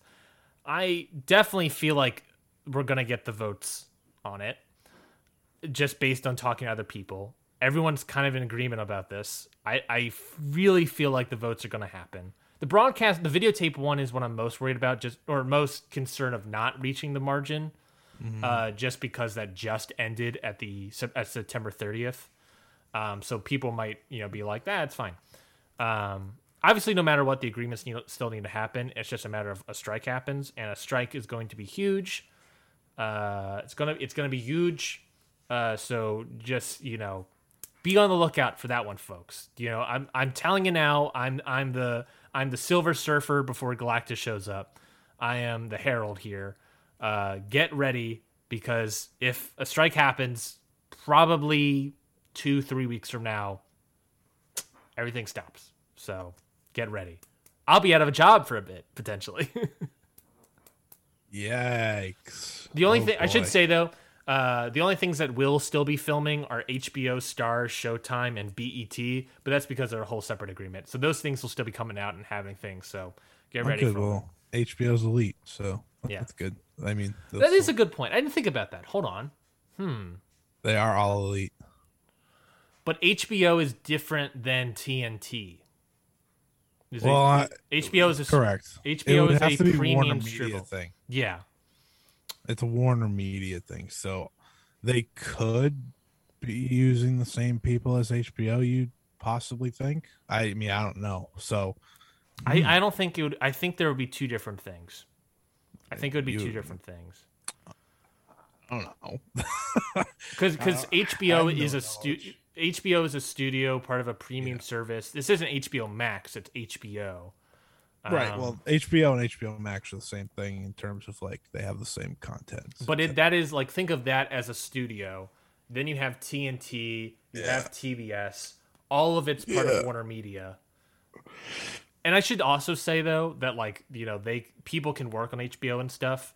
Any Yeah. people can work on WWE if they still want to choose AEW if they still still want to choose. All these people can still work, but if a strike happens, they'll be crossing the picket line, and or they can work non-union on a union position. I'm in the I'm in the tricky spot, Scotty, where I am working a union position on a union show, but I am non-union. So I can still work. I can still work, and everything will be fine. The problem is, is that uh, the union, because I'm in a union position, the union's being notified of my working hours, even though I'm non-union and we're making any benefits from it. yeah. Uh, so if I work during the strike, the union will be not- will be told about it. Uh, and then if I try, you know, try to join the union in January when I plan to, they'll be like, "Yeah, we love you having the union. We do have here that you worked two months during the strike, though. So what's that about? Um, yeah. No, I get why you would not. It's yeah. It long term. It's just smart not to. At the end of the day, Oh, if it's a brotherhood, so you know. Yeah, yeah. Well, that was a lot. it, I don't want to put the fear in people, but be on the lookout on Monday. See how it All comes right, good, out. I'm good worried. News, good news, everyone. There's more wrestling than just the ones on TV. The good news is is that the G1 climax will still be happening Hey, nonetheless. There you go. So let's talk about the G1 climax here. Whew, that was a heavy topic. It was was 40 min- that was 40 minutes of me just listening, which is an accomplishment by you to get me to do that. You're, yeah, I, I had a lot of thoughts, but no, Well, it- I mean, I, I understand it. I mean, it, there's a lot of anger there. So, Yeah. like, yeah. you got to let it all out. But it's also a lot of it's a whole world that no one knows about. Yeah. You know what I mean? It's it's the behind the scenes that people don't appreciate. So I, I felt the need that like I need to explain it. And if you want more details uh, or uh, more stories about issues with IATS or you know people with work on productions, go to Ask Ryan. ask me on Twitter or go to in, the Instagram account ia underscore stories. It's a bunch of people who anon- anonymously post their stories about working on unions, productions, and stuff. It, it is tragic to read. It's a bunch of stuff that is truly happens, and I've seen it. I've heard people about it. I've lived it, so I completely understand. And I want all, and I should also say, I want all of my flowers here. I'm working 12 hour days. I'm still running a podcast network, so I really should be getting all the flowers here for my, uh, for my, for my So the G1 climax. G1 climax. So uh, obviously another day happened this morning, but I don't want to talk about it just because I don't. You were sleeping Couldn't on a even- recliner. Couldn't even begin to tell you what, Um, what's the last show I watched, but I'm definitely close to caught up. I'm not caught up, but I'm close to caught up. I am caught up to, and we're going to talk about up to day eight. I am Yeah, completely. what's that up. like? Uh, I it's okay for me because I wake up. Um, I wake up at like six thirty every morning. So excuse me, I hit the microphone. I wake up at six thirty every morning, so I can catch typically all of the G1, maybe the main event, maybe not the main event, depending on you know timing of matches. So I've been able to stay along. I've been able to stay up with it, except for this morning. But that's besides the point. Do you watch? No, never mind. Just go. Do I watch what? Nothing. Okay. Just no. I'm not here. Day eight. Let's talk about up to it. So, going through the block, let's do some quick grading. I want- just want to talk about it quick because we're running out of time here. Um, yeah. I wonder why. Don't blame me. Don't blame me. Uh, but No. I think I'm blaming Extreme Rules actually. fair enough. Fair enough. Um, let's go up the leaderboard. So let's let's go actually go. Let's go down. Let's go down the leaderboard. So let's start start off with uh what I have here, the red block. It might be the A block, I think. Zack Sabre Jr. Uh, at the top of the leaderboard as of day eight with eight points, beating Naito before he got injured, Shingo, Ibushi, and Great Khan. Thoughts on Zack A. Sabre Jr. A. A think- plus. Oh no, I'll say A. Ooh, I'll say A. I'll say. A. I was thinking about A plus, but like we're only through so many matches. I think we need to get to. But that being said, I think he has had one of the most impressive, unexpected tournaments I've seen so far. Like maybe ever, because yeah, it was actually Sabre Jr. is a guy that he he comes into these tournaments and he's always really good at being a spoiler type guy. Like he's going to give you a good match. He's going to be someone that they tell a story around because he's Yep. able to manipulate bodies and break them down. Yep. And of course, he injured Naito, which I I'm not going to put full blame on him. You know, Naito's knees, as is, are just like bad. But They're glass. They're glass knees. what Sabre Jr. has been able to do is put together just this must see tournament so far. He is having the He's he's not having the best top tier matches, but I think a lot of people aren't having the best top tier matches. well, yeah. But, you have he has the best story. into them. Best you're drawn story. into them every single outing, and I I don't know. He's making matches with like the Great Khan seem far more interesting than matches with like he's not going to put on a five star match. He's not going to do that. I'm sorry. Mhm. That's, I just don't think. He's no Bryan Danielson. I don't think any situation in the block. I I, I get what you're saying. I don't think there's any situation in the block that he can do that. I just don't I I don't see it. But his matches have been great, and I actually think everything that's come after the Naito injury has been like must see. Yeah, yeah, one hundred percent. I think the Naito in- injury, in a weird way, has elevated Sabre a lot.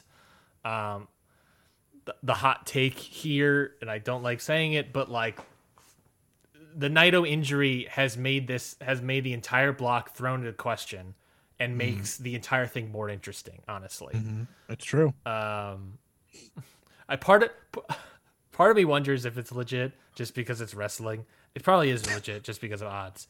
But like the fact that it's like replace them and then we can get like Hiromu and like all the juniors in here that Naito has in the past been like, oh, I like I want the juniors in here. Like we can get all this other stuff and elevate other people this way. You know, it it makes it and the fact that it was the first match. I don't know. There's there's yeah. those things. There's those things, but that's all. That's all. You know, tinfoil hat. Zack Sabre Jr. has been amazing. This thing. His tor- his story has been great. Um, you're right. If he was going to have a five star match, it would have been with the likes of Naito, Shingo, Ibushi.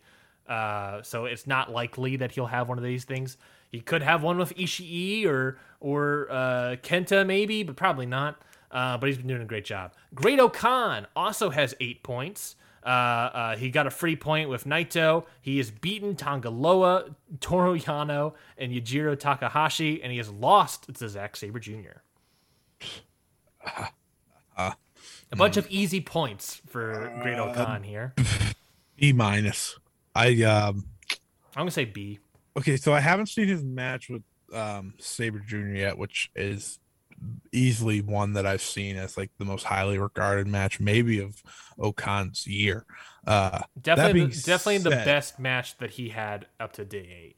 Yeah. So that being said, I still think he's, you know, done what he's had to do which is you know look dominant. And I think this is a tournament that they're using in a smart way for him uh-huh. of getting him to that next level that I personally have been hesitating on. And he's a he's an interesting wrestler because he does some things that I'm really intrigued by, and then there's other things that I'm like, what am I watching? Uh, but good start. Good start with Great-O-Khan. I think B. I don't think B minus is mean. I just think like I haven't seen the Sabre Junior match, which is why yeah. he probably would be at a B or B plus if I have. You're grading him against Yano, Takahashi, Tanga Loa. I don't blame hey, you. Hey, you you leave Yujiro alone. big, you leave Big Juice alone. Um, yeah, and I think also we'll really get to get the uh, the full scope of Great-O-Khan when he faces the lights of Ibushi, Kenta, yeah. Shingo, Ishii. Um, speaking of Shingo, next up, Shingo with six points here uh, beating Ishii and Kenta and losing to Zack Sabre Jr. So if Sabre doesn't win the tournament, he can at least challenge Shingo Takagi for the title. So thoughts on Shingo? A, I think Shingo just does not stop. Like, yeah, he doesn't care. And I really enjoy. So this wasn't a G1 match, but it happened a G1 show. I really enjoyed his match with Yuji Nagata. I thought that was like, it didn't need to be good it, it could have been a match that Shingo took his time off essentially. Yeah. But they had a really good match. And of course, the match with Ishii by my off the top of my head, still my favorite match of the tournament. But again, I'm not fully caught up. Um, it's it was that, and then probably Okada and Tanahashi. Off just assuming. Yeah. Um, I also really liked Shingo and Sabre Jr. But yeah, man, Shingo's just he's on another level from all of these wrestlers, including the B block. Like he just seems he can't have a bad match right now. Like if there is anything behind it, if there's a if it's just a singles match almost, he's having a great match. There was a few it was a few months ago that he had a match with like Master Wato that was actually like good. And I was like, what is happening? Like th- this dude just isn't missing. And I'm not saying Master Wato is bad. It's just like never was that a combo that I think would have worked. Um, but Shingo is having himself a run, and I'm excited to see how he closes this out. Shingo is having a run that we all thought Ibushi was going to have. Mm. Uh, in terms of like wrestling when he becomes the champion or yeah, whatnot. I'm very upset that he didn't get to wrestle Naito though. I will put that out there. Yeah. We, we got that taken away from us, but it'll happen. It'll happen someday. It'll happen. Uh, speaking about Ibushi, Ibushi also six points. He's beat Yano and Ishii. That Yano match I actually really enjoyed. Um, Taka, Wait, who? Who did you say? Uh, Kota Bushi versus Yano. Oh, Kota Ibushi. I completely like my brain just shut down when you said that. I heard Yano and I was like, oh. they actually I I I love it. I like Yano matches when it's something when something new happens, something different. Oh, you don't like the same thing every time? No, no, no, no. I hate that shit. Uh, it's it's the the stuff that they do. Oh, in- wait, why do you like Tomohiro Ishii? Ah! ah! Got him. uh, which is funny because I just said he had my favorite match in the tournament so far. So burn on me. Anyways, Ibushi has six points, beat Ishii and Yano. Uh, the the and then he has lost to Takahashi and Sabre. Um, thoughts on Ibushi? I think the right What a now loser. What a loser. It's really hard to tell if Ibushi just because right now it's him telling a story. He's the story guy right now in this block. So He's I'm gonna, trying to, you know, get back to full health. yeah, I'm gonna say B. I haven't I haven't seen anything that I haven't that I thought was bad, but it's just like it's like it's it's like the Okada thing when he was like the balloon guy. It's just like, oh, we're telling a story I love here. the We're not gonna balloon get guy. We're not gonna get. I love stuff. Balloon Okada. I miss that guy. I miss the guy before Balloon Okada too. Uh We'll get we'll get to cool five star Ibushi later. yeah, uh, I I I think B's a good grade for Ibushi. Um he's he's the type of guy that you you put on the match and you see that he's in it and you're excited instantly. Like that's the type of guy he is because you know what he can do. But him doing this story is very interesting. Um I liked his loss to Yujiro. I thought that was an awesome uh Yeah. you know way to kick off the tournament. Um but I'm I'm wondering where they're going with Ibushi. It's gonna be interesting. I totally agree. Uh, speaking of interesting, Toru Yano uh, also six points. He has a win over Kenta and Tangaloa, and of course the free points from Naito. And he has lost to Ibushi and Great Khan. What a I can't believe you're making me grade Yano. That's like impossible. I'm gonna say Without- C plus.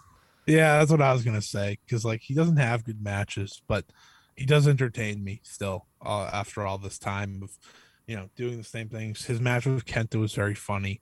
Yeah. Because Kenta likes to play back, which I think if you play back with him, it's good. Um, his I think it was ten.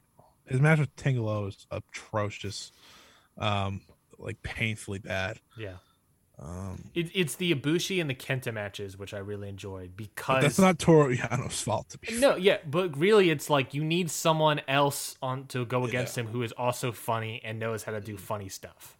and Kenta exactly. and Ibushi, like you said, it's like improv. Uh, I'm gonna flounder on the stage if I'm by myself, but if if I have a partner with me who can keep the joke afloat, Right. then uh, Ibushi and Kenta are those good partners. Then you're salmon. Then you're then you're Sam. I don't know. You said flounder, so I was trying to make it something fishy. Then you're Finn Balor. Um, uh, Kenta also has six points. Takahashi and Ishii is who he's beaten, and he's lost to Yano and Shingo. B. Uh, Kenta. I say B minus for me. Kenta is so interesting to me because, like, I want to enjoy everything he does at all times. Like, because he just has like something about him, and I think he's very good still, but he hasn't had the signature match yet. Like, my off the top of my head, from everything I've seen, I've I think I've liked his match with Yujiro more than I've liked maybe anything else, which is not it's it's weird to say that because Yujiro's not a you know work rate guy. He's not at all, but I don't know. Kenta's the weird one. I think B minus is fair too. I think B. I go. I'm just going with B because like I expect it to get better. Yeah, I, I think it's mostly because of who he's faced. So, well, I mean, he's mm-hmm. faced Ishii and Shingo, so I don't know. I don't know. Anyways, uh, Yujiro Takahashi, four points. Keep it moving. Uh, Yujiro has beaten Ibushi. Obviously, that was this upset victory there. Uh, and he has lost to Kenta and Great O-Khan. B minus. Yujiro deserves some damn respect. He's actually doing very well for you know one of the lower guys in the block. We'll be saying it about the rest of the Bullet Club guys, but uh, they are showing up this tournament. They are. I actually, you know, what? I'm gonna go with B for Yujiro. I think you B minus is too mean. I've enjoyed two of his matches a lot. So I'm gonna say B minus. Anyways, uh, Ishii, uh, he has beaten. F. Just kidding. God damn. I was Uh, gonna stay with the gimmick. He, he has beaten Tangaloa and he has lost to Shingo, Ibushi, and Kenta. I'm gonna say What this. I'm- loser. I'm gonna say this the same thing when we get to Goto, but Ishii That was Devastating. if you want to talk about legitimately though Ishii this tournament to me is Ishii is starting to it's we're starting to turn into the dad group. You know he- we're starting to get there. He has lost to Shingo Ibushi, and Kenta. He's only beaten Tangaloa you know. At least he beat Tangaloa. that's true. But he but he is we are start we are sunsetting Ishii right now. That's what's happening. In the um, arms of the angels. oh my god Goodbye to Tomohiro Ishii. It was a good run. Uh B B I think B. Yeah, I was gonna go with B. B Which I've went three straight Bs, but I think he's been solid enough. I think he's been solid. But really, what makes me a B is that it's been a disappointing solid. Like you want Ishii is known for having, I mean, not to you, but known to having like great matches.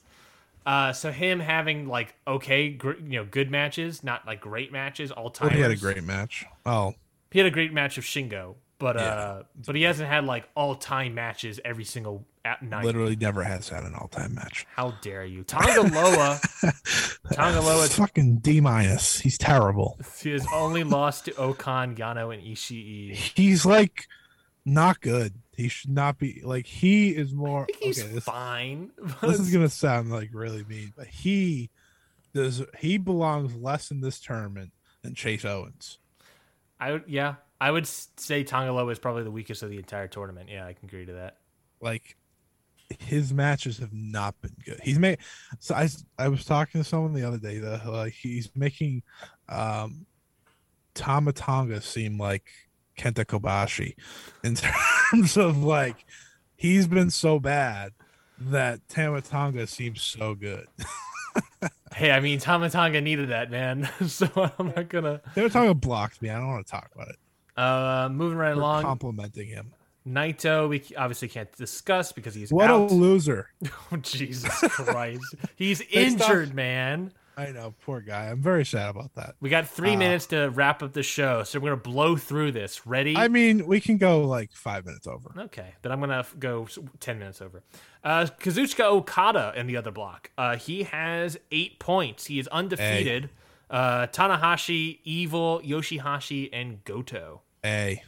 A as well. I would say A I never plus. want Okada to lose. I should say A plus. Honestly, I would love if they just went with the undefeated tournament. That would be awesome. I think if you're gonna do that any tournament, this would be a good one to do that for. For any of Mm. these guys, I think. And especially in this block.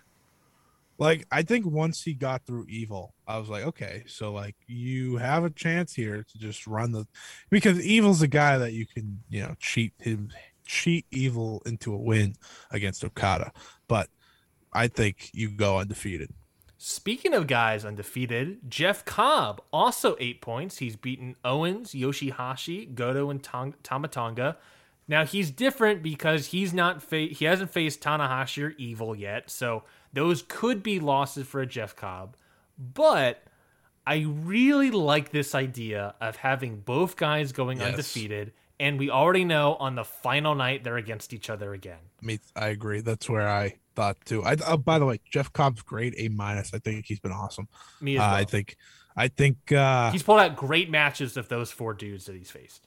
I think for a lot of us, it took a couple years for Jeff Cobb to fully feel right in New Japan because he was still doing the Ring of Honor stuff too at the same time. Yeah. Uh, but now that he's went full New Japan, he has been awesome. Um, he has been what's kept the United Empire afloat. I honestly forget he's even in that group um, because he just seems like his own commodity in a sense. Like if he was not in a faction, I think he'd be even better off somehow uh, because he's ju- he just has that presence about him now. Um, but definitely, a, did I say A minus? Yes. Yeah, A minus. And he still has the best matches of his tournament, I think, to come. I'm really intrigued by him and Evil. Yeah, I'm intrigued by him and Evil a lot too, just because I Evil has, has, has been weird this tournament. I, I will get to him, I guess. But yeah, I'm very intrigued to see. I would love. I would pr- so love if we just do straight up. I also undefeated. love the tour of the islands. It's a great move. Heel Jeff It's- Cobb is great, and I think it also Yeah. that was part of it is that we needed to get the heel Jeff Cobb. Um, speaking of not a heel, uh, Hiroshi Tanahashi, uh, Go Ace. six points. He has beaten Go Goto, Ace. Tonga, Sanada, uh, and he has lost to Okada. I love US champ. Hiroshi. US I, champ. I, I I just love Tanahashi. Like he can't do anything wrong. Uh I would B plus. I'm not gonna like you know just be the ultimate like fan here and give him an A because I feel like it. I think um he's wrestled some good matches. His match with Goto left me wanting more Mhm. um because I think those two you know have a phenomenal match in them. We've you know seen it before, and they rarely wrestle anymore. But um, Pulled yeah, out- I I, think would that- say he also pulled out a great match out of Tonga as well. Tama Yeah, right. Well, that's the Tanahashi thing. The so Tanahashi like effect. his match with Goto wasn't bad. It just I know that could have been better. He pulled out a great match with Tonga. Him and Okada turned back the clock, which was awesome because just like the happiness those two had sharing the ring together was cool. Mhm. Uh, so I'll go with B plus. I think he's been great. Evil. Uh, I'm going to give Hiroshi Tanahashi a B plus as well. Evil, six points. Yoshihashi, Taichi, and Owens, and he's lost to Okada. I've enjoyed Evil. Is that bad? I kind of, I kind of have two. It, it, it, he's still doing the heel stuff, and It's not nearly as bad. it doesn't feel nearly as bad. And maybe it's just because it's like he's like the second match of a tournament. You know what I mean? Yeah. Yeah. I mean, him and Yoshihashi killed it. And then I told thought- you. What did I tell you? Yeah, you were right. I was shocked by how right. uh, Well, you weren't. The Well, hold on, hold on. You're never shocked about how right I am because Well, that happens no, all the time. To be fair, this is evil. Like, come on. Uh, in like evil matches, he had a match with Shingo, and I didn't love it. So that tells you a lot. Uh, but I thought this, you know, maybe it's because the matches aren't going as long either. They're not going over 30 minutes of you know doing the same thing over and over again. Uh, his match with Yoshihashi was good. I enjoyed his match with Okada. I don't think that was offensive to me in any way. Um, who did he just wrestle? Owens, he, you you did not watch the Owens match. I Uh, did watch that. Oh, you did. I watched Evil versus Chase Owens. I actually thought, uh, wait a minute, did I? That wa- I watched that this morning. So you must. You No, I have. didn't watch that. What? Who's his third match? Taichi. I really enjoyed that match. I like Taichi a lot. I Mhm. random thing, but I thought they did pretty good, all things considered. And the sadisticness of uh Dick Togo grabbing. I always forget Taichi's the girl with Taichi's name. Um, but he grabs her and like, Miho her- Abe. Miho Abe. yes, makes her watch as Evil's making Taichi go to sleep. I was like, yeah, see, this is a heel. This is the type of heel stuff Evil should be doing. Um, I've really enjoyed Evil's tournament, so I'm gonna give it a B plus. Yeah, evil should be less of a dickling and more of like an actual torture, brutal guy. More of a Togo thing. yeah. Um, you said Dickling, so Dick Togo. very nice. The Togo thing made no sense, but you liked it. Speaking of random, Tai Chi number four. Love Taichi. Goto and Sanada is who he has beaten, and he's lost to Evil and Yoshihashi. Put some goddamn respect on the dangerous Tekkers, people. Put some respect. Taichi has been um rest he's been so good since they became a team. I think in my like I think his overall improvement has been awesome. I think um he wrestled some good matches so far. I'm gonna give him nice B, nice B. But Taichi matches are actually matches I look forward to. Which, if you, I said that two years ago, I would be laughing in my own face. Yeah, no, Taichi has definitely found something and has turned it all around here. Um, Tamatonga uh, with two points. He has beaten Chase Owens. He has lost to Sanada, Tanahashi, and Cobb. Tamatonga, a guy that is surprisingly doing better. All it took was take off that compression shirt, uh, and he has honestly been doing a great job. For I mean, obviously, you know, he's not doing five star classics. He's not doing four star classics, but doing what you know the bar was down below so he's the bar he's was two star Yeah. classics. So yeah, he's he's getting uh I think personally he's getting like consistent threes, which is what you can ask of a guy in his spot. Um he's solid. yeah i think he's been very solid uh, very, Uh, I very should probably give a grade. I'll give B minus, which I don't think is I think is over what anyone expected out of him. And he's not doing a lot of heel stuff. Which I think is helping. Like in his what was the tournament where like it was him versus the elite or whatever, that was terrible. So like I always think of that when Mhm. he got disqualified like a million Yes. times. yes. Like so anything is better than that. Yeah, and I think that's what people were probably expecting too. I think. Yeah. I, He's I- actually wrestling. Yeah, he's actually wrestling, which I'd love to see. Uh, Chase Owen, zero points. He's lost to Cobb, Tonga, Sanada, and Evil. This is gonna come as a surprise, but I'm not gonna give him anything below a C minus. I'm gonna give him a C minus. I think he's been fine. I I Yeah, I, he- I yeah. think he's I think he has hit he has clicked into a different gear, which I've enjoyed. I watched Jeff Cobb kill him, so that was cool. That is that is very cool. But I think he is in he's hit a gear, a Yeah. gear switch that I'm enjoying. Yeah, He's not like- he, like I said, same with Tamatonga. He's not the best person in this entire tournament. He's not the no, the worst. B block. Okay, so this good. might be a hot take, but I think the B block has consistently been more entertaining than the A block.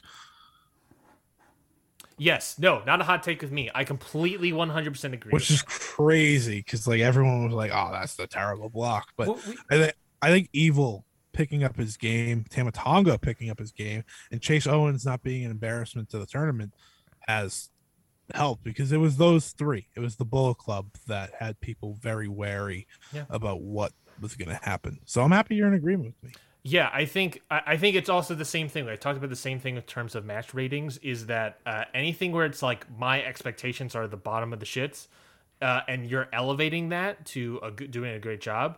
I immediately like, oh man, you've impressed me. That's I liked being impressed. I like seeing things that's like, oh, you did better than I expected. I congratulate that. I throw your flowers to that. Yeah, Um, so exactly. I appreciate it. Bottom of the barrel. Speaking of, speaking of the bottom of the shits, Hiroki Goto, bottom of the barrel here. Uh, zero points. He's lost to Taichi, Tanahashi, Cobb, and Okada. He'll probably. we We, skip Sanada? We did. We did skip Sanada. we did skip. Sanada. We'll do Goto first. We'll do 'Cause I was sitting here, I was like, I was like, huh, Who so, Sanada's got more points than zero. I just watched him win yesterday. um, My apologies, yeah, but people. Goto, man, it's so sad to see him, you know, be lower than Tamatonga.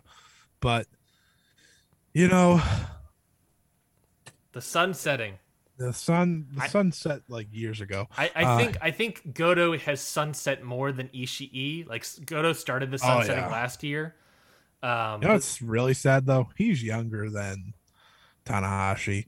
Like he's young, I and I know the very different situation. Very different. Yeah. Like Tanahashi debatably has had like one of his best years this year in like a resurgence year when they need him the most. Mhm.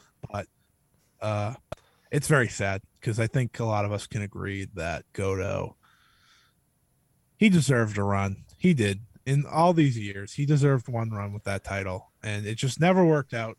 He Um, he was not at a good. He was caught in between a bad time. You know, he was, he's a guy Yeah. out of time, basically. Yep, yep. If he was there during the bad years, he would have been champion easily. Like he would have been if he was there if his prime came in the 2000s. Yeah. Wait, you know, because he won his first G1 in 2007 or 8. One of those two years. Um if he, you know, First first G one he was ever in. Right. If that was at the head of the tournament, like ahead of the decade, I think he has an IWGP title reign in there easily.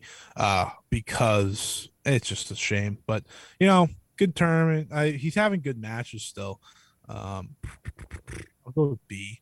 He's very average. I'm gonna say C. C I'm gonna say C plus. I, Very I, I'm sad. I've been kind of disappointed by some of his stuff because I'm expecting the big things. I think he's gotten really used to the trios. Like he's like I know they say that on commentary, but I think he's legitimately got more used to the trios. I'm gonna go back to B minus.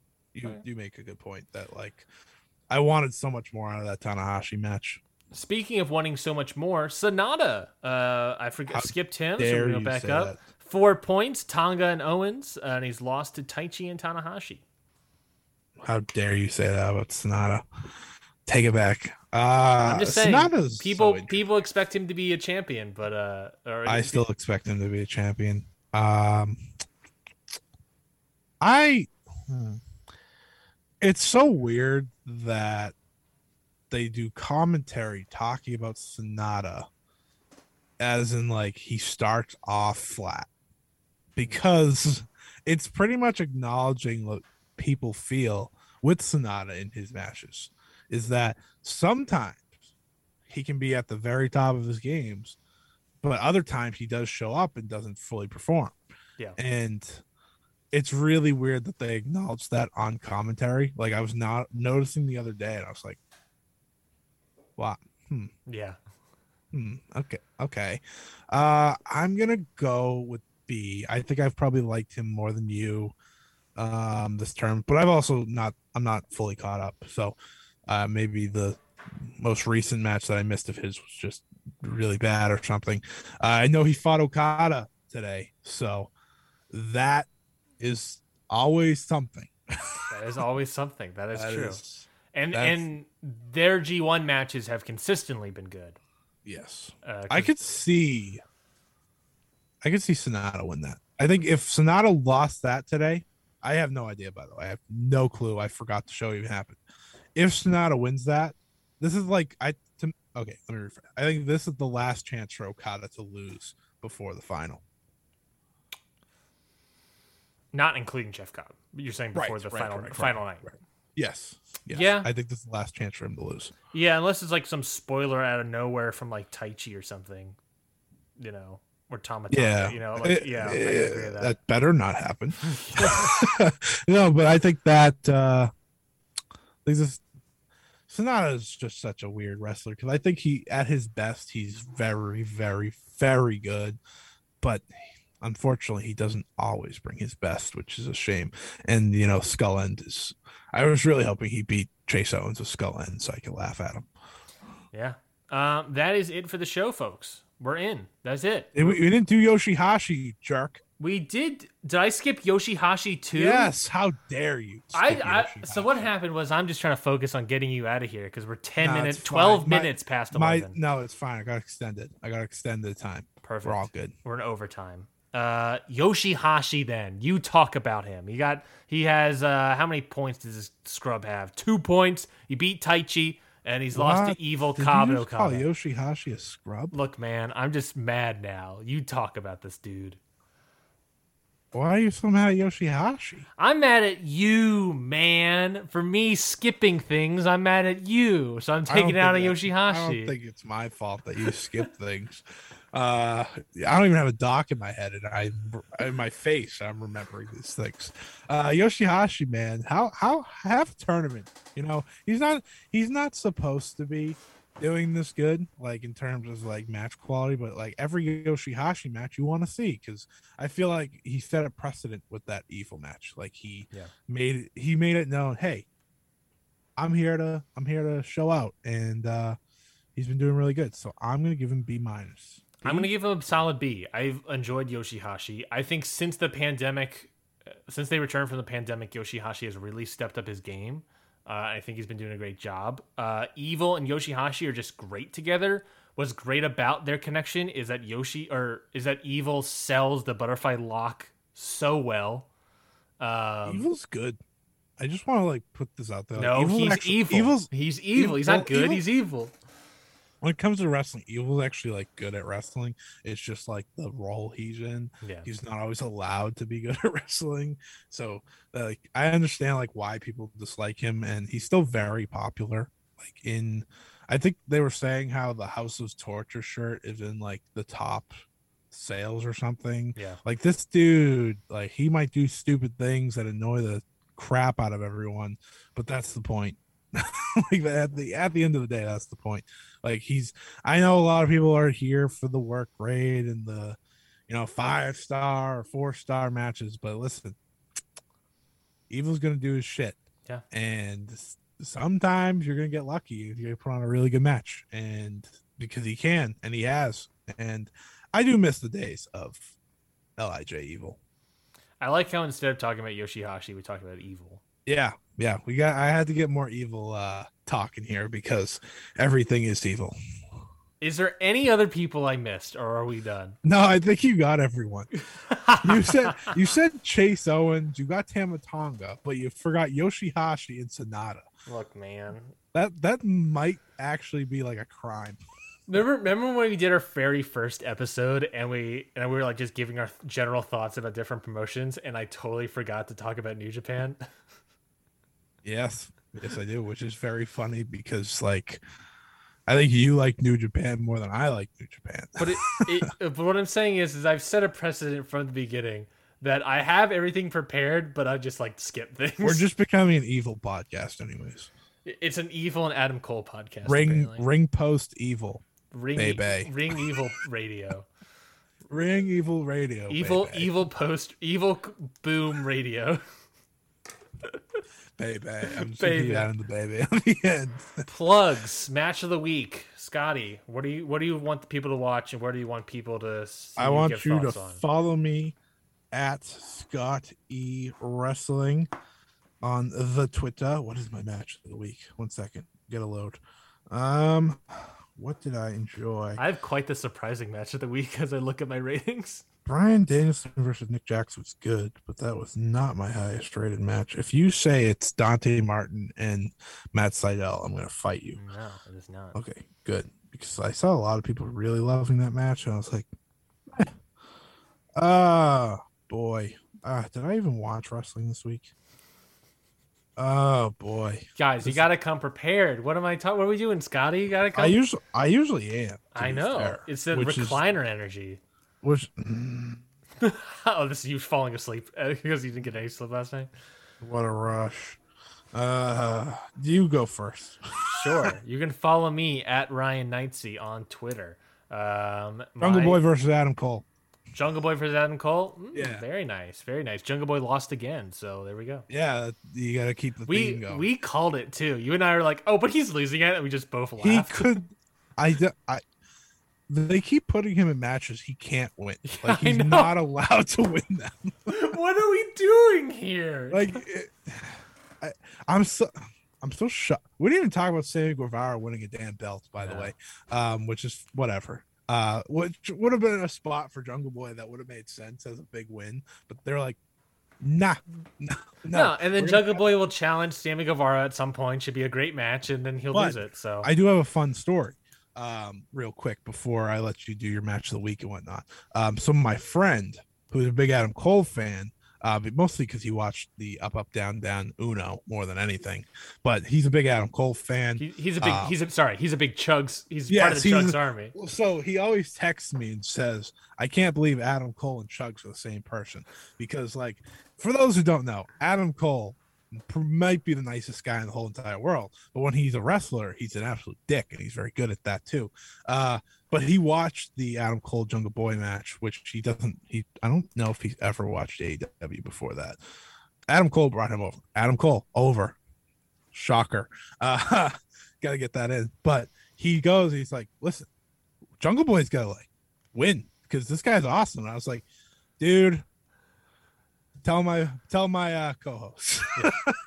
like he he agrees that like Jungle Boy should be winning. Like and he was Something. like, Give well, him he was- something. well, he made the point. He's like, Jungle Boy should be like a massive star. What are we doing here? And I was like, I don't know. I don't know because I think everyone agrees like he should be and he will be, but like Yeah. at the same time, how many times can you be a loser and become a star? Uh, which is you know the Ryan Knightsey rant of the year, Yeah. but I don't know if you'll ever top that. It's just, what are we doing with this guy? Give him a, a, signature win. His only wins against MJF, and then he lost again against him on the rematch. So what? Give him Who- something. Who Let- would you have him beat? What would you do to give him a big win? Like at this point, after all these losses, what would what would be your booking idea to get him that big win? Because I have no idea. Have him win the tag titles. Have him win the tag titles of Luchasaurus. That's all you had to do. And now we're too, now we can't. Now we're not going to Like, do I feel like we've flown the coop on that. I know, feel that's what I mean. Had, like we had their massive popularity, and now that's gone. Like they have. That is like one of the weird booking decisions Then- in AEW. This is what I'll Like- say. This is what I'll say. trios titles, Super Kliq versus Luchasaurus, Jungle Boy, Christian, or Marko, or whatever. Jungle Boy gets the win by pinning Adam Cole. Let's do that. Let's do that. Let's let's start there. Let's I hope you know that they'd probably lose the title like a week after. Yeah, But they're gonna lose it to Goto, Ishii, and Yoshihashi. go to team right there. They don't lose. They don't Uh, lose. No, they're actually going to lose to the New Day because wrestling is now forbidden door wide open. Uh no, but okay, trios win for Jungle Boy. How did we get here? Man, Matt. my plugs, my plugs, boom, are uh is going to be Kazuchika Okada versus Yoshihashi. Oh, I didn't watch that yet. That's not my fault. uh, from night six. I thought that was a very good match from these two individuals. Yoshihashi is good. He is certified good. And against Okada, I thought he put in a great match. He is certified hashtag good. You can follow the network at Countout Pod. You can subscribe. If you can please subscribe to our show, Ring Post Radio, wherever podcasts can be found. Uh, especially if you can leave a review on iTunes or leave a five star review on iTunes, we would greatly appreciate it. It helps the show immensely. Uh, we also got some merch in the Countout Pod website merch stores. We got some stickers in there if you'd like to purchase a Ring Post Radio sticker mean- doesn't love a nice sticker? and we might have some t-shirts or something eventually but you know let's let's uh see where we get let's see where we go to Yeah, and I'll say Ring Post Radio, baby. mm-hmm. and it'll be uh, both of us doing doing doing Yeah, that or whatever and then and then we'll have one, and then we'll have one that's evil. And it'll be Evil Post Radio, yeah. Baby. That will be great because if you listen to only this one episode where we ever bring it up, and we're gonna have one we're gonna have one t-shirt where on the back is my entire jungle boy rant.